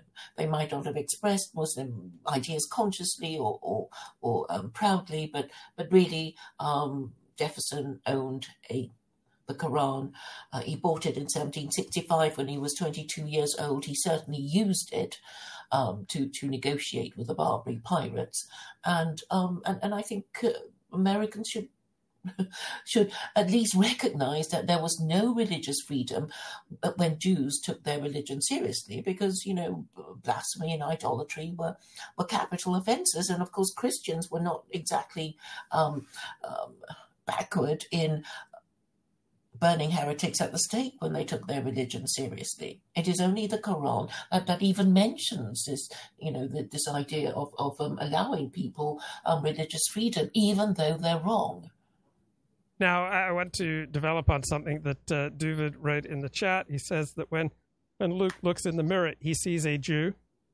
And when Donald Trump looks in the mirror, he sees a Christian and I would contend in in consonance with the worldview I just articulated that whether or not you see yourself in the mirror as a Jew or a Christian much matters much less than whether the community around you, the people around you, the people most important to you, see you in, in a certain light. If you think you're Jewish, but no one important in your life sees you as Jewish, you're going to have virtually impossible time maintaining the illusion that you're Jewish. That we get cues about who we are, what matters, what's important, what's right and wrong from the people around us, from our family, extended family, community, from our people. And so that's why I believe that uh, we're not primarily, we should not primarily seek to be self referential. We should seek to be communally referential. Any thoughts, Claire?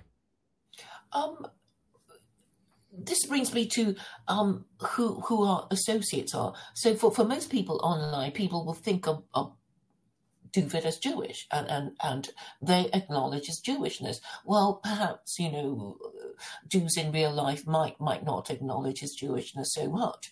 Um, but, but I mean, online, Dooovid is the um, alt-right rabbi. He, he's been described in those terms, and um, and for you because you, you spend so much of your life online, um, you're you're you're acknowledged to be Jewish.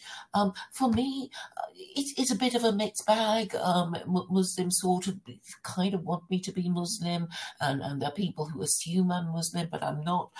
But I'm conscious of, of um, the imperative that I um, maintain my agnostic um, identity in order to um, be more effective in propagating secular Koranism. Okay, yeah, David, you wanted to make some comments.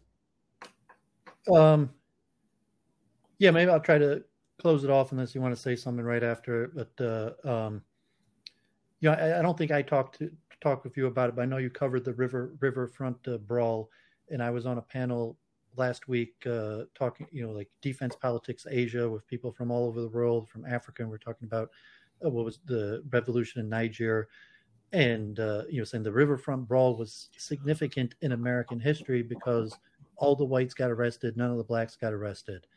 And uh, you know, like I watch sometimes Democracy Now or the liberal media, and that was like progress.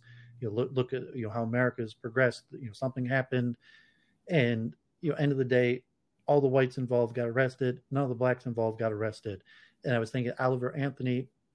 My impression was like, uh, you know, like the Nick Fuentes critique, and I saw something countercurrents. Uh, it's kind of like an apologetics that he's apologizing for white America, like it's over. It's the new world. Uh, you know, I hate that this is the new world, but it is, and you know, it's diversity, and things suck, but like it is what it is.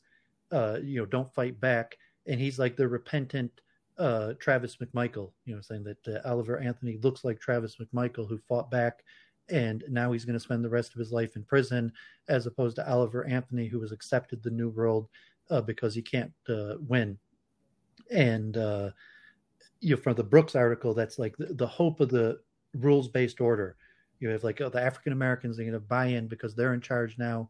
And you know, it used to be if there was a problem, all the blacks would be arrested, even if they're not at fault, and all the whites would get away. Uh, but now all the blacks got away, and all the whites got arrested, and it's not based on like a rules order and rules order is somewhat like a misnomer because rules tend to favor one group over the other. That whether theoretically there could be like objective rules that if we all just followed those it'd be good for everybody is unlikely because rules favor one group over the other, and that's why I said like the cultural wars are zero sum. It's going to hurt some people and benefit others. There's going to be winners and losers, and you know, God forbid. That's why I think uh, I was actually arguing this defense politics Asia that I think America could fall apart any day now, like Trump being arrested, like the balkanization we've talked about in the past, that uh, there's multiple scenarios that I could see uh, America falling apart any day now, um, mostly related to Trump's indictment, but uh, that, that people are ready for it.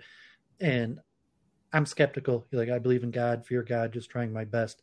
But I don't see any path forward really for some sort of collective system, rules based order that's going to encompass everything. Um, but you know, I'm still following it, still trying my best.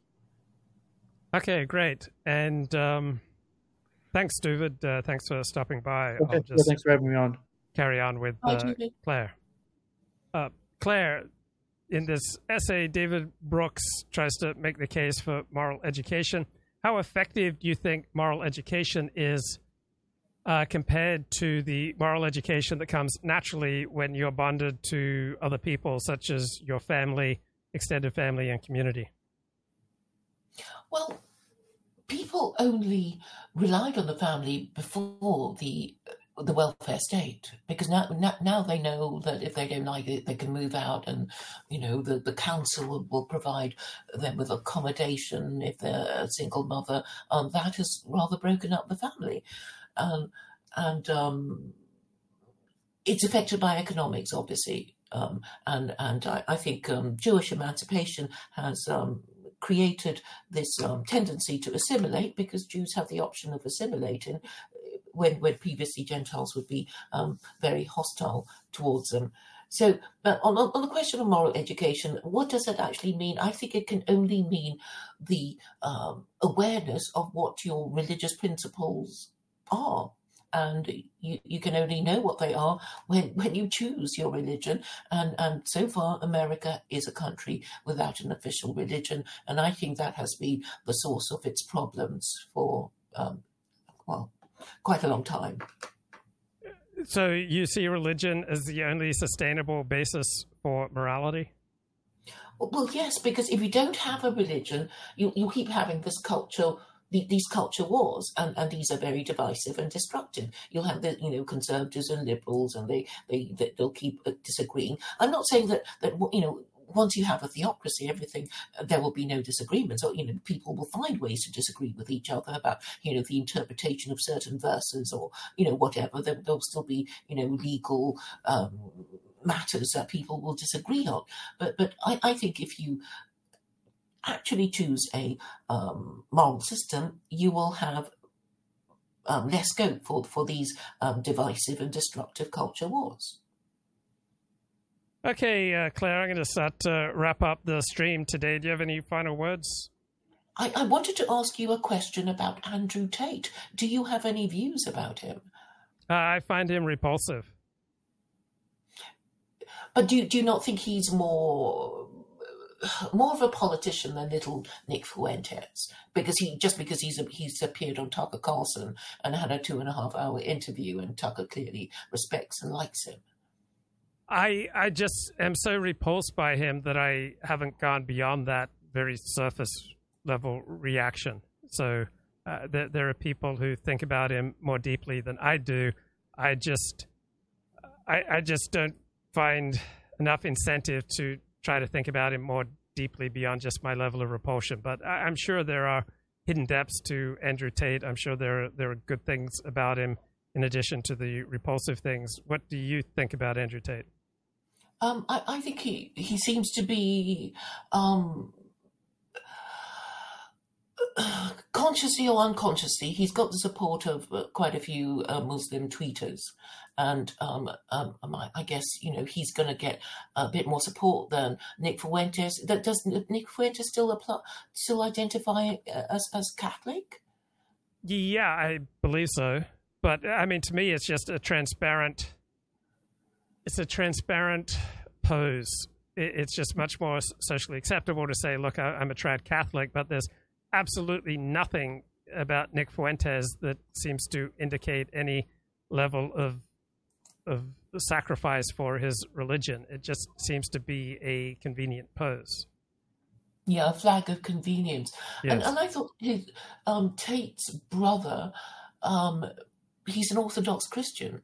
I suppose, to, to marry some Orthodox Christian in, in Romania. So it seems to me that the Tate brothers have kind of got, you know, social conservatism um, um, in the bag, um, just because, you know, um, each brother is one of each. Um, um, you know, if they want to, you know, gather in social conservatism, they seem to have done it. I mean, I, does he have a long-term mm, you know, political strategy? I don't know. Did you did you listen to all two and a half hours of his oh, interview? Oh God, no! I just find him so repulsive, so so crude, uh, so moronic that uh, I, I can't. Yeah, I can't spend any time listening to him. But how about you? What's your reaction to Andrew Tate? I actually listened to it twice, and um, I'm, I'm, really impressed at how, how well he um, deals with difficult questions. I, I, suppose you didn't even you, you didn't listen to him um, being uh, interrogated by Piers Morgan, but I thought thought he stood no. up very well. Um, so I mean, he's not stupid. That is the thing, and he's he's um, well. He, I suppose I, I admire him because he I can imagine myself saying the things um, that he says. I mean, you know, if, if I were minded to to make a case for, for Islam, and um, he's been doing that, and I think he's he's got quite a few um, Muslim supporters. Um, called this one called um, Ahmed. Sorry, Sulaiman, Sulaiman Ahmed, who, who seems to be a bit of a um, polymath in that he's a lawyer, he's a, a, psychologist, I think, and also a mathematician who tweets um, in support of him. What about Samira Khan? Have you heard of her?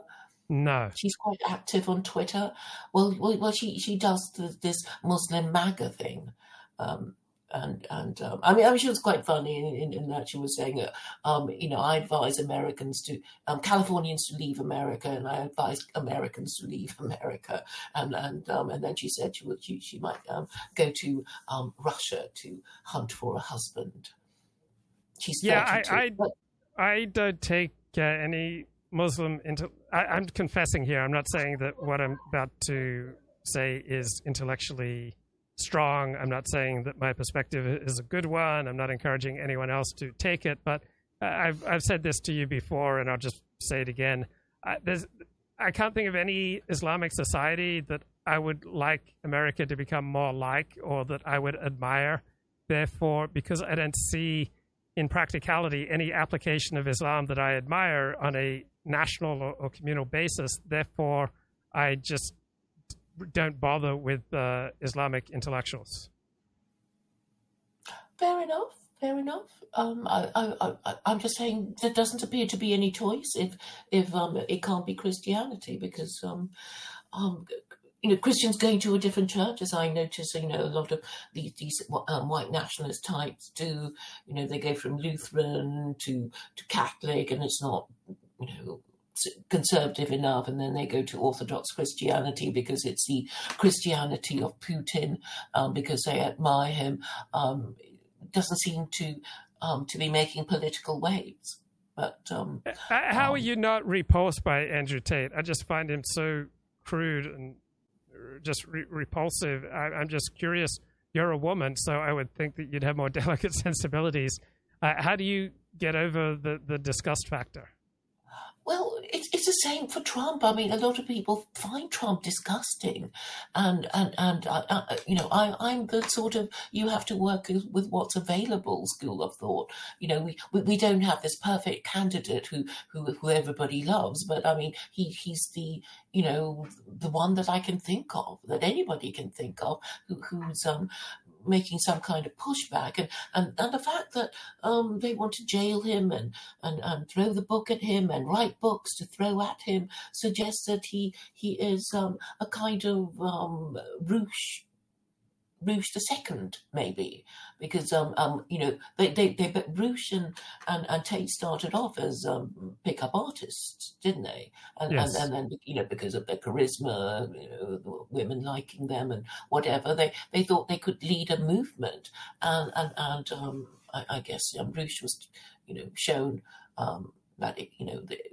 well, the government was going to allow it, and um, and, and and the government or, or the deep state or the CIA or whatever you want to call it um, has has done the same to Tate by um, accusing him of all kinds of things and throwing the book at him. Um, so so there seems to be a pattern here. Um, and, and I, I, think they're targeting him because he, he seems sort of, you know, masculine enough to, um, attract um, supporters and, and, support Muslim, you know, but particularly Muslim supporters who are um, maybe less of a pushover than um, Nick Fuentes' Catholic supporters.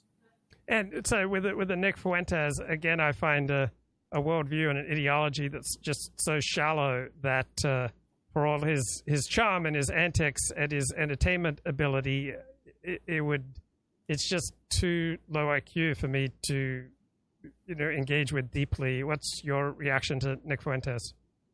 Yeah, I saw him, you know, shyly saying the N word on, on Fresh and Fit. And, and of course, it, it's just unthinkable that Tucker would give him the, you know, the, the, the light of day. But, but back to Tucker again. When, when, um, Tate was was talking to him.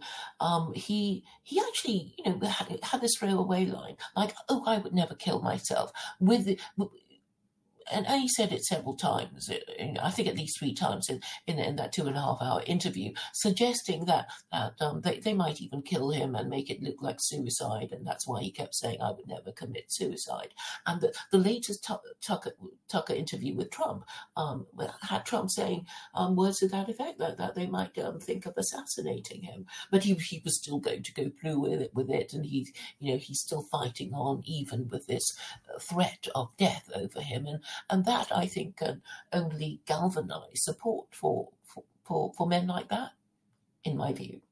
Now I find Tucker amusing, and I find Tucker entertaining, uh, but just so much of what he says I find to be just nonsensical, uh, completely uh, departing from reality. How do you how do you react to Tucker Carlson?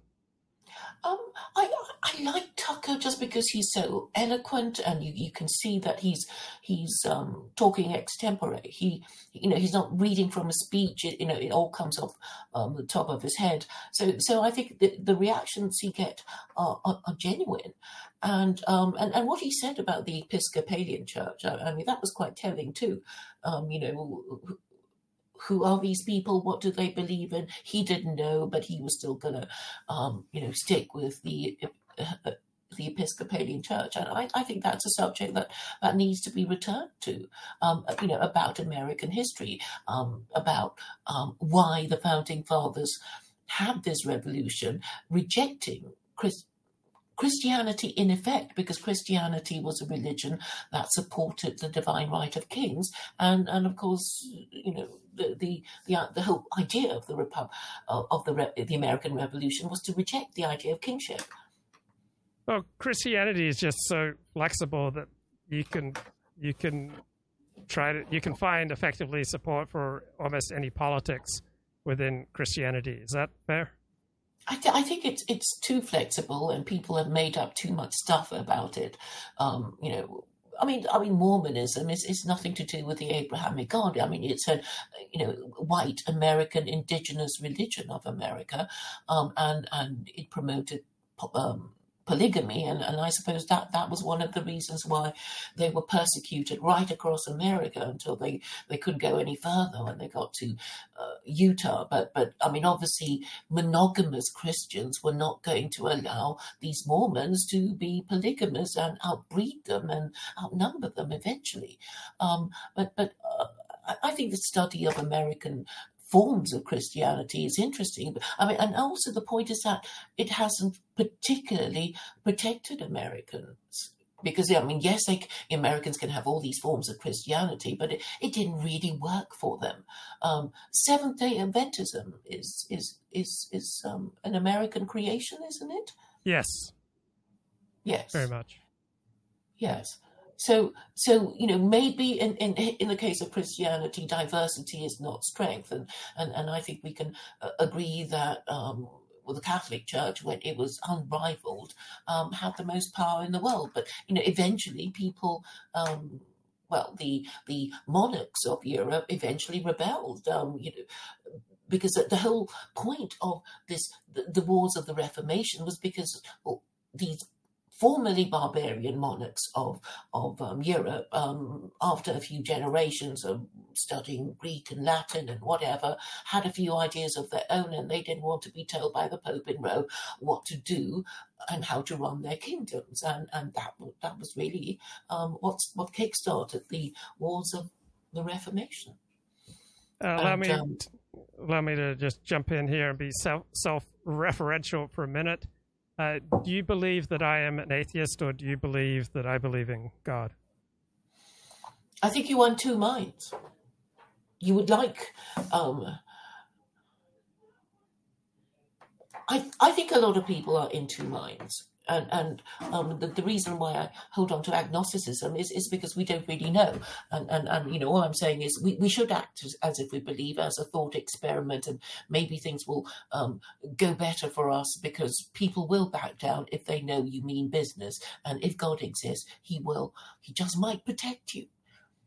But but if you if if you as a somebody claiming to believe in God um, in effect only act like an atheist, then, um, then, then probably you do not deserve divine protection. If, if your behavior is really no different to to that of any any atheist or nihilist who, who's you know really mean. Well, I, I don't see any empirical difference in the moral quality of the behavior of atheists and the moral quality of the behavior of the ostensibly religious in the world around me I mean, in California anyway, the, the lives that I see, do you see a significant difference in the moral quality?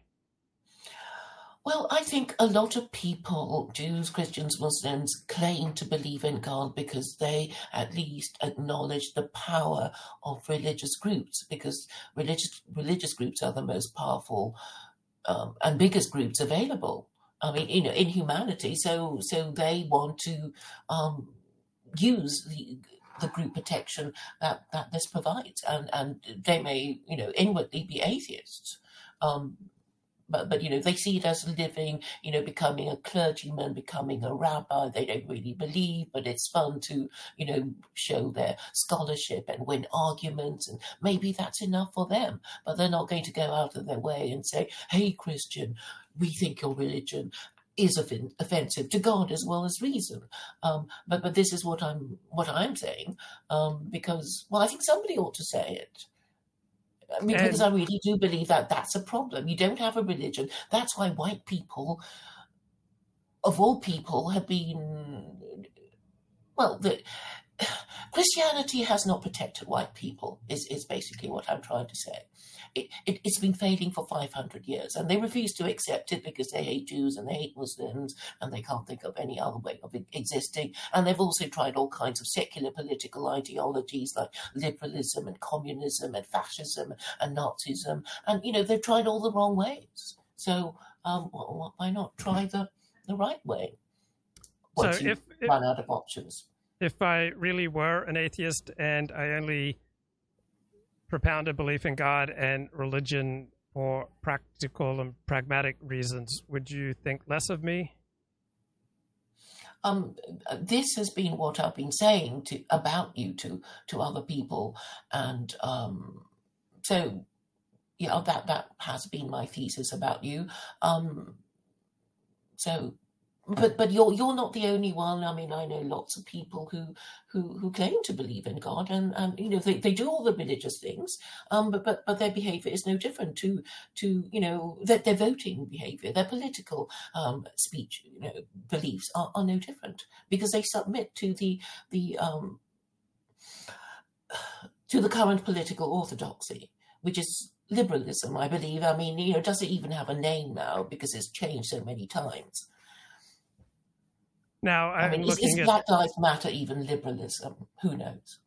I'm looking at uh, Twitter, and uh, Curious Gazelle is uh, tweeting a few days ago.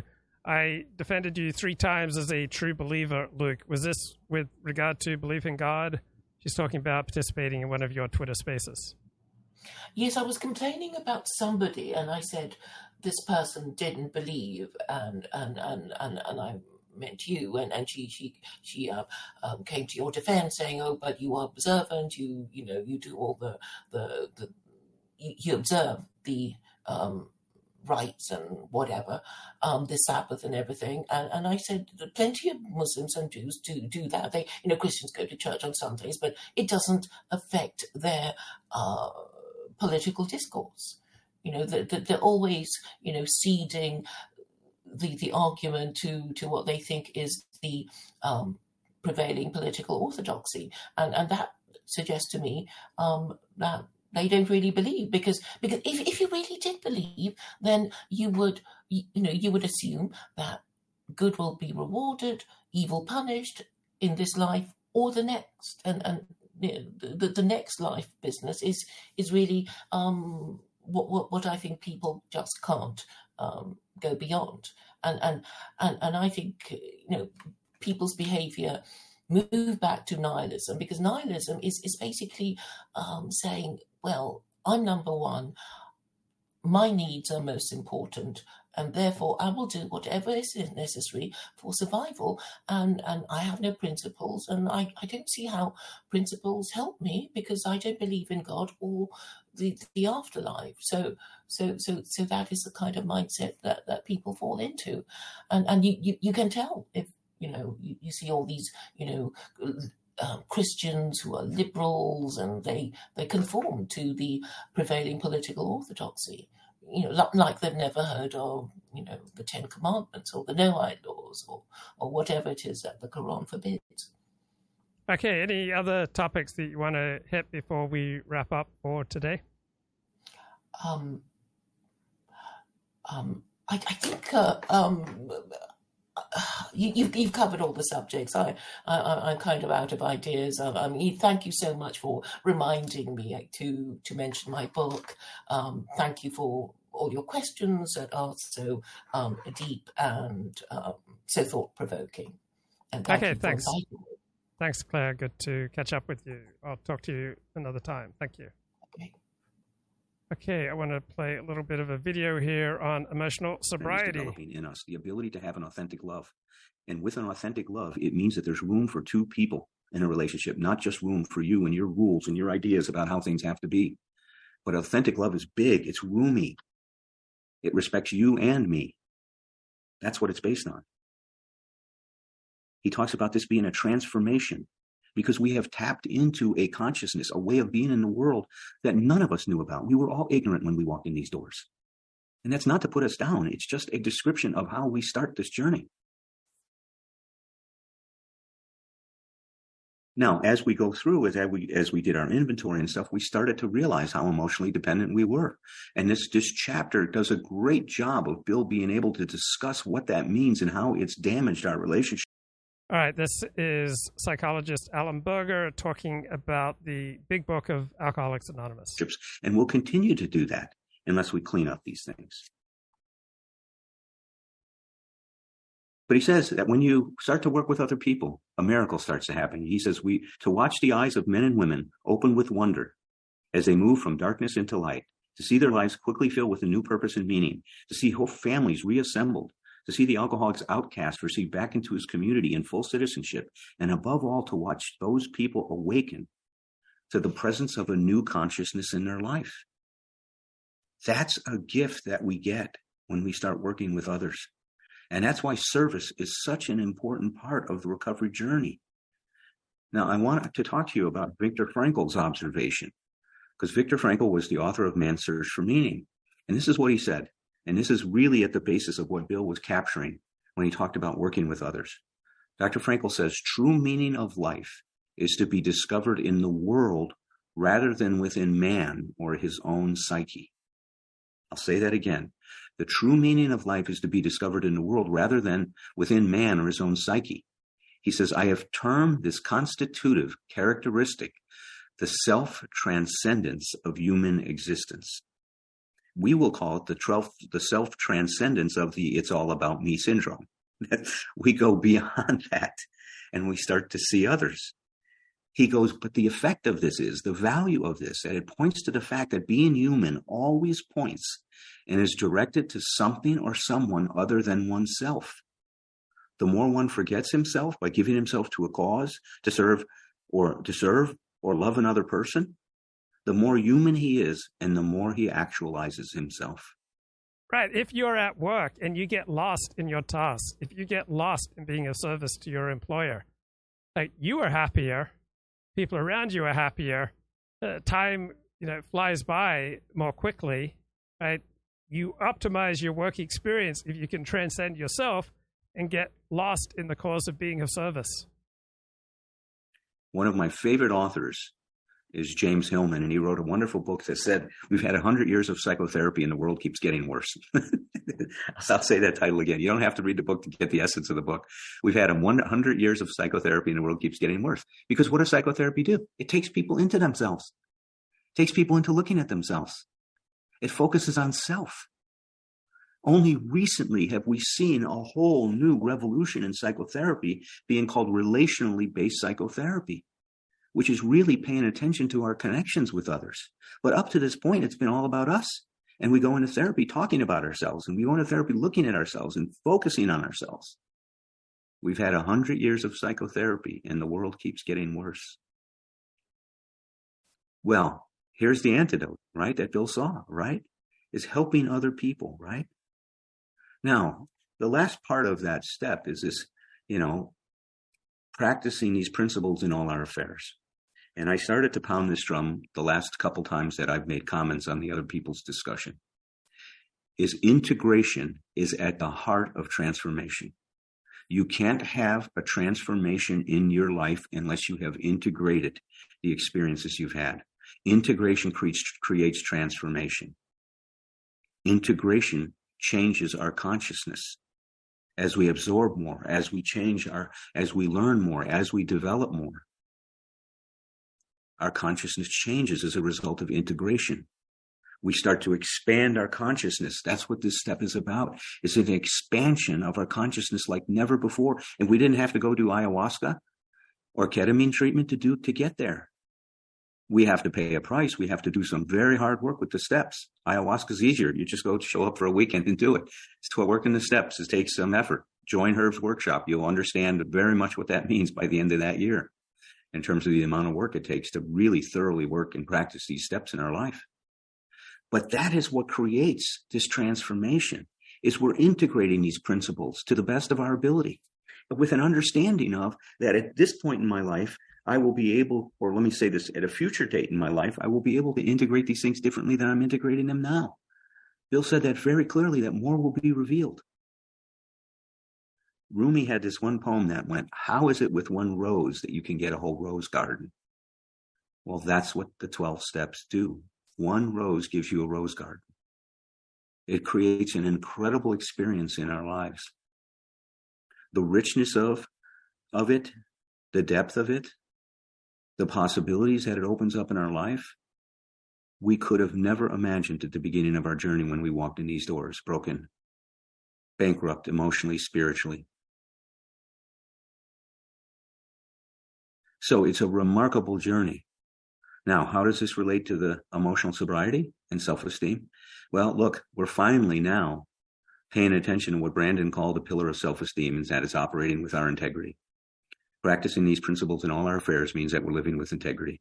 We're paying attention to ourselves and our values and what's important to us, and we're not overriding them. And when we do, we realize that we pay a heavy price and we got to get back there and clean it up as quickly as we can. And if we don't, we relapse. That's what we know happens. That's what sends a lot of people back out.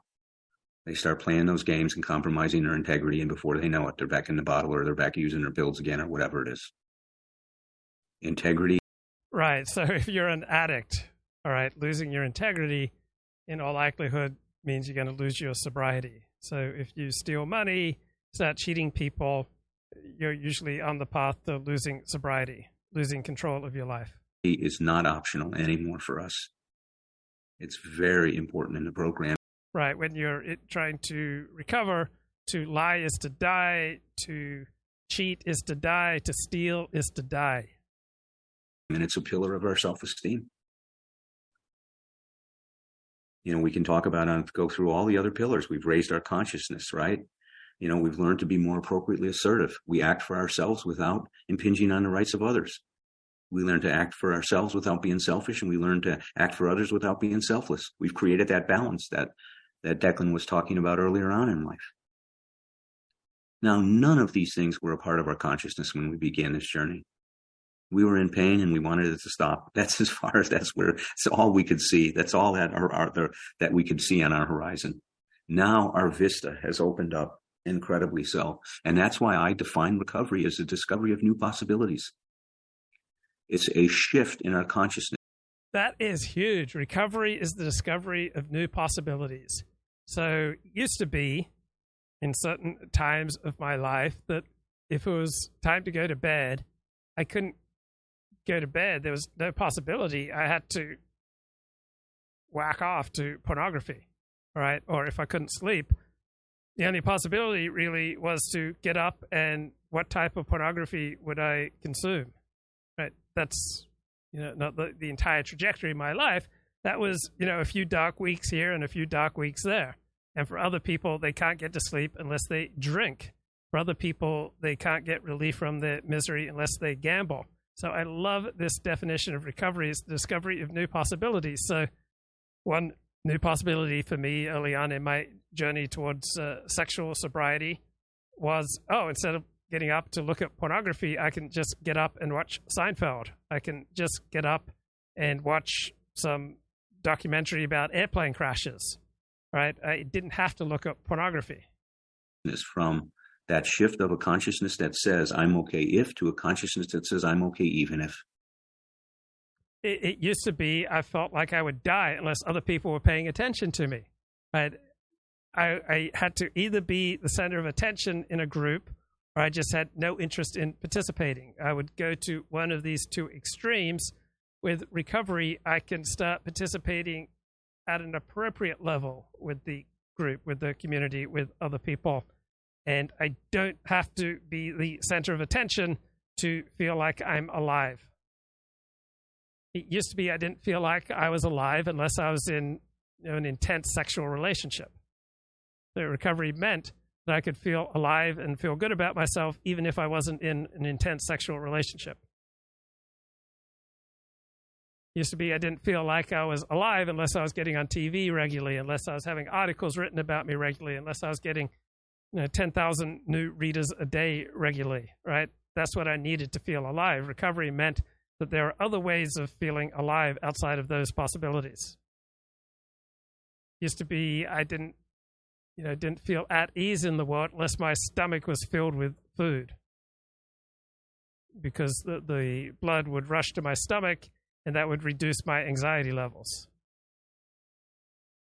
That is the summary of what has happened to our consciousness. Now that doesn't mean with every with every trial or tribulation in your life you recover your balance immediately. Those of you who have known about my my trials and tribulations in my life as I've been knocked down and not down and out, but I've been knocked down for three or four months now. I'm starting to come back. It's taken a while to get my feet back under me. But you know, thanks to all of the love I've received and support from all of you and from my close friends, you know, um, Roger has been there for me every day we talk and, and he, you know, gives me a shoulder to cry on and a perspective to hang on to. And Herb has done it and Tom Rutledge has done that. And, and a few other close friends have done that. And I've appreciated it so much. We can do what I can't do. I couldn't have gotten through this without you, Raj. Thank you, my friend. Okay, that will do it for me. Take care. Bye bye.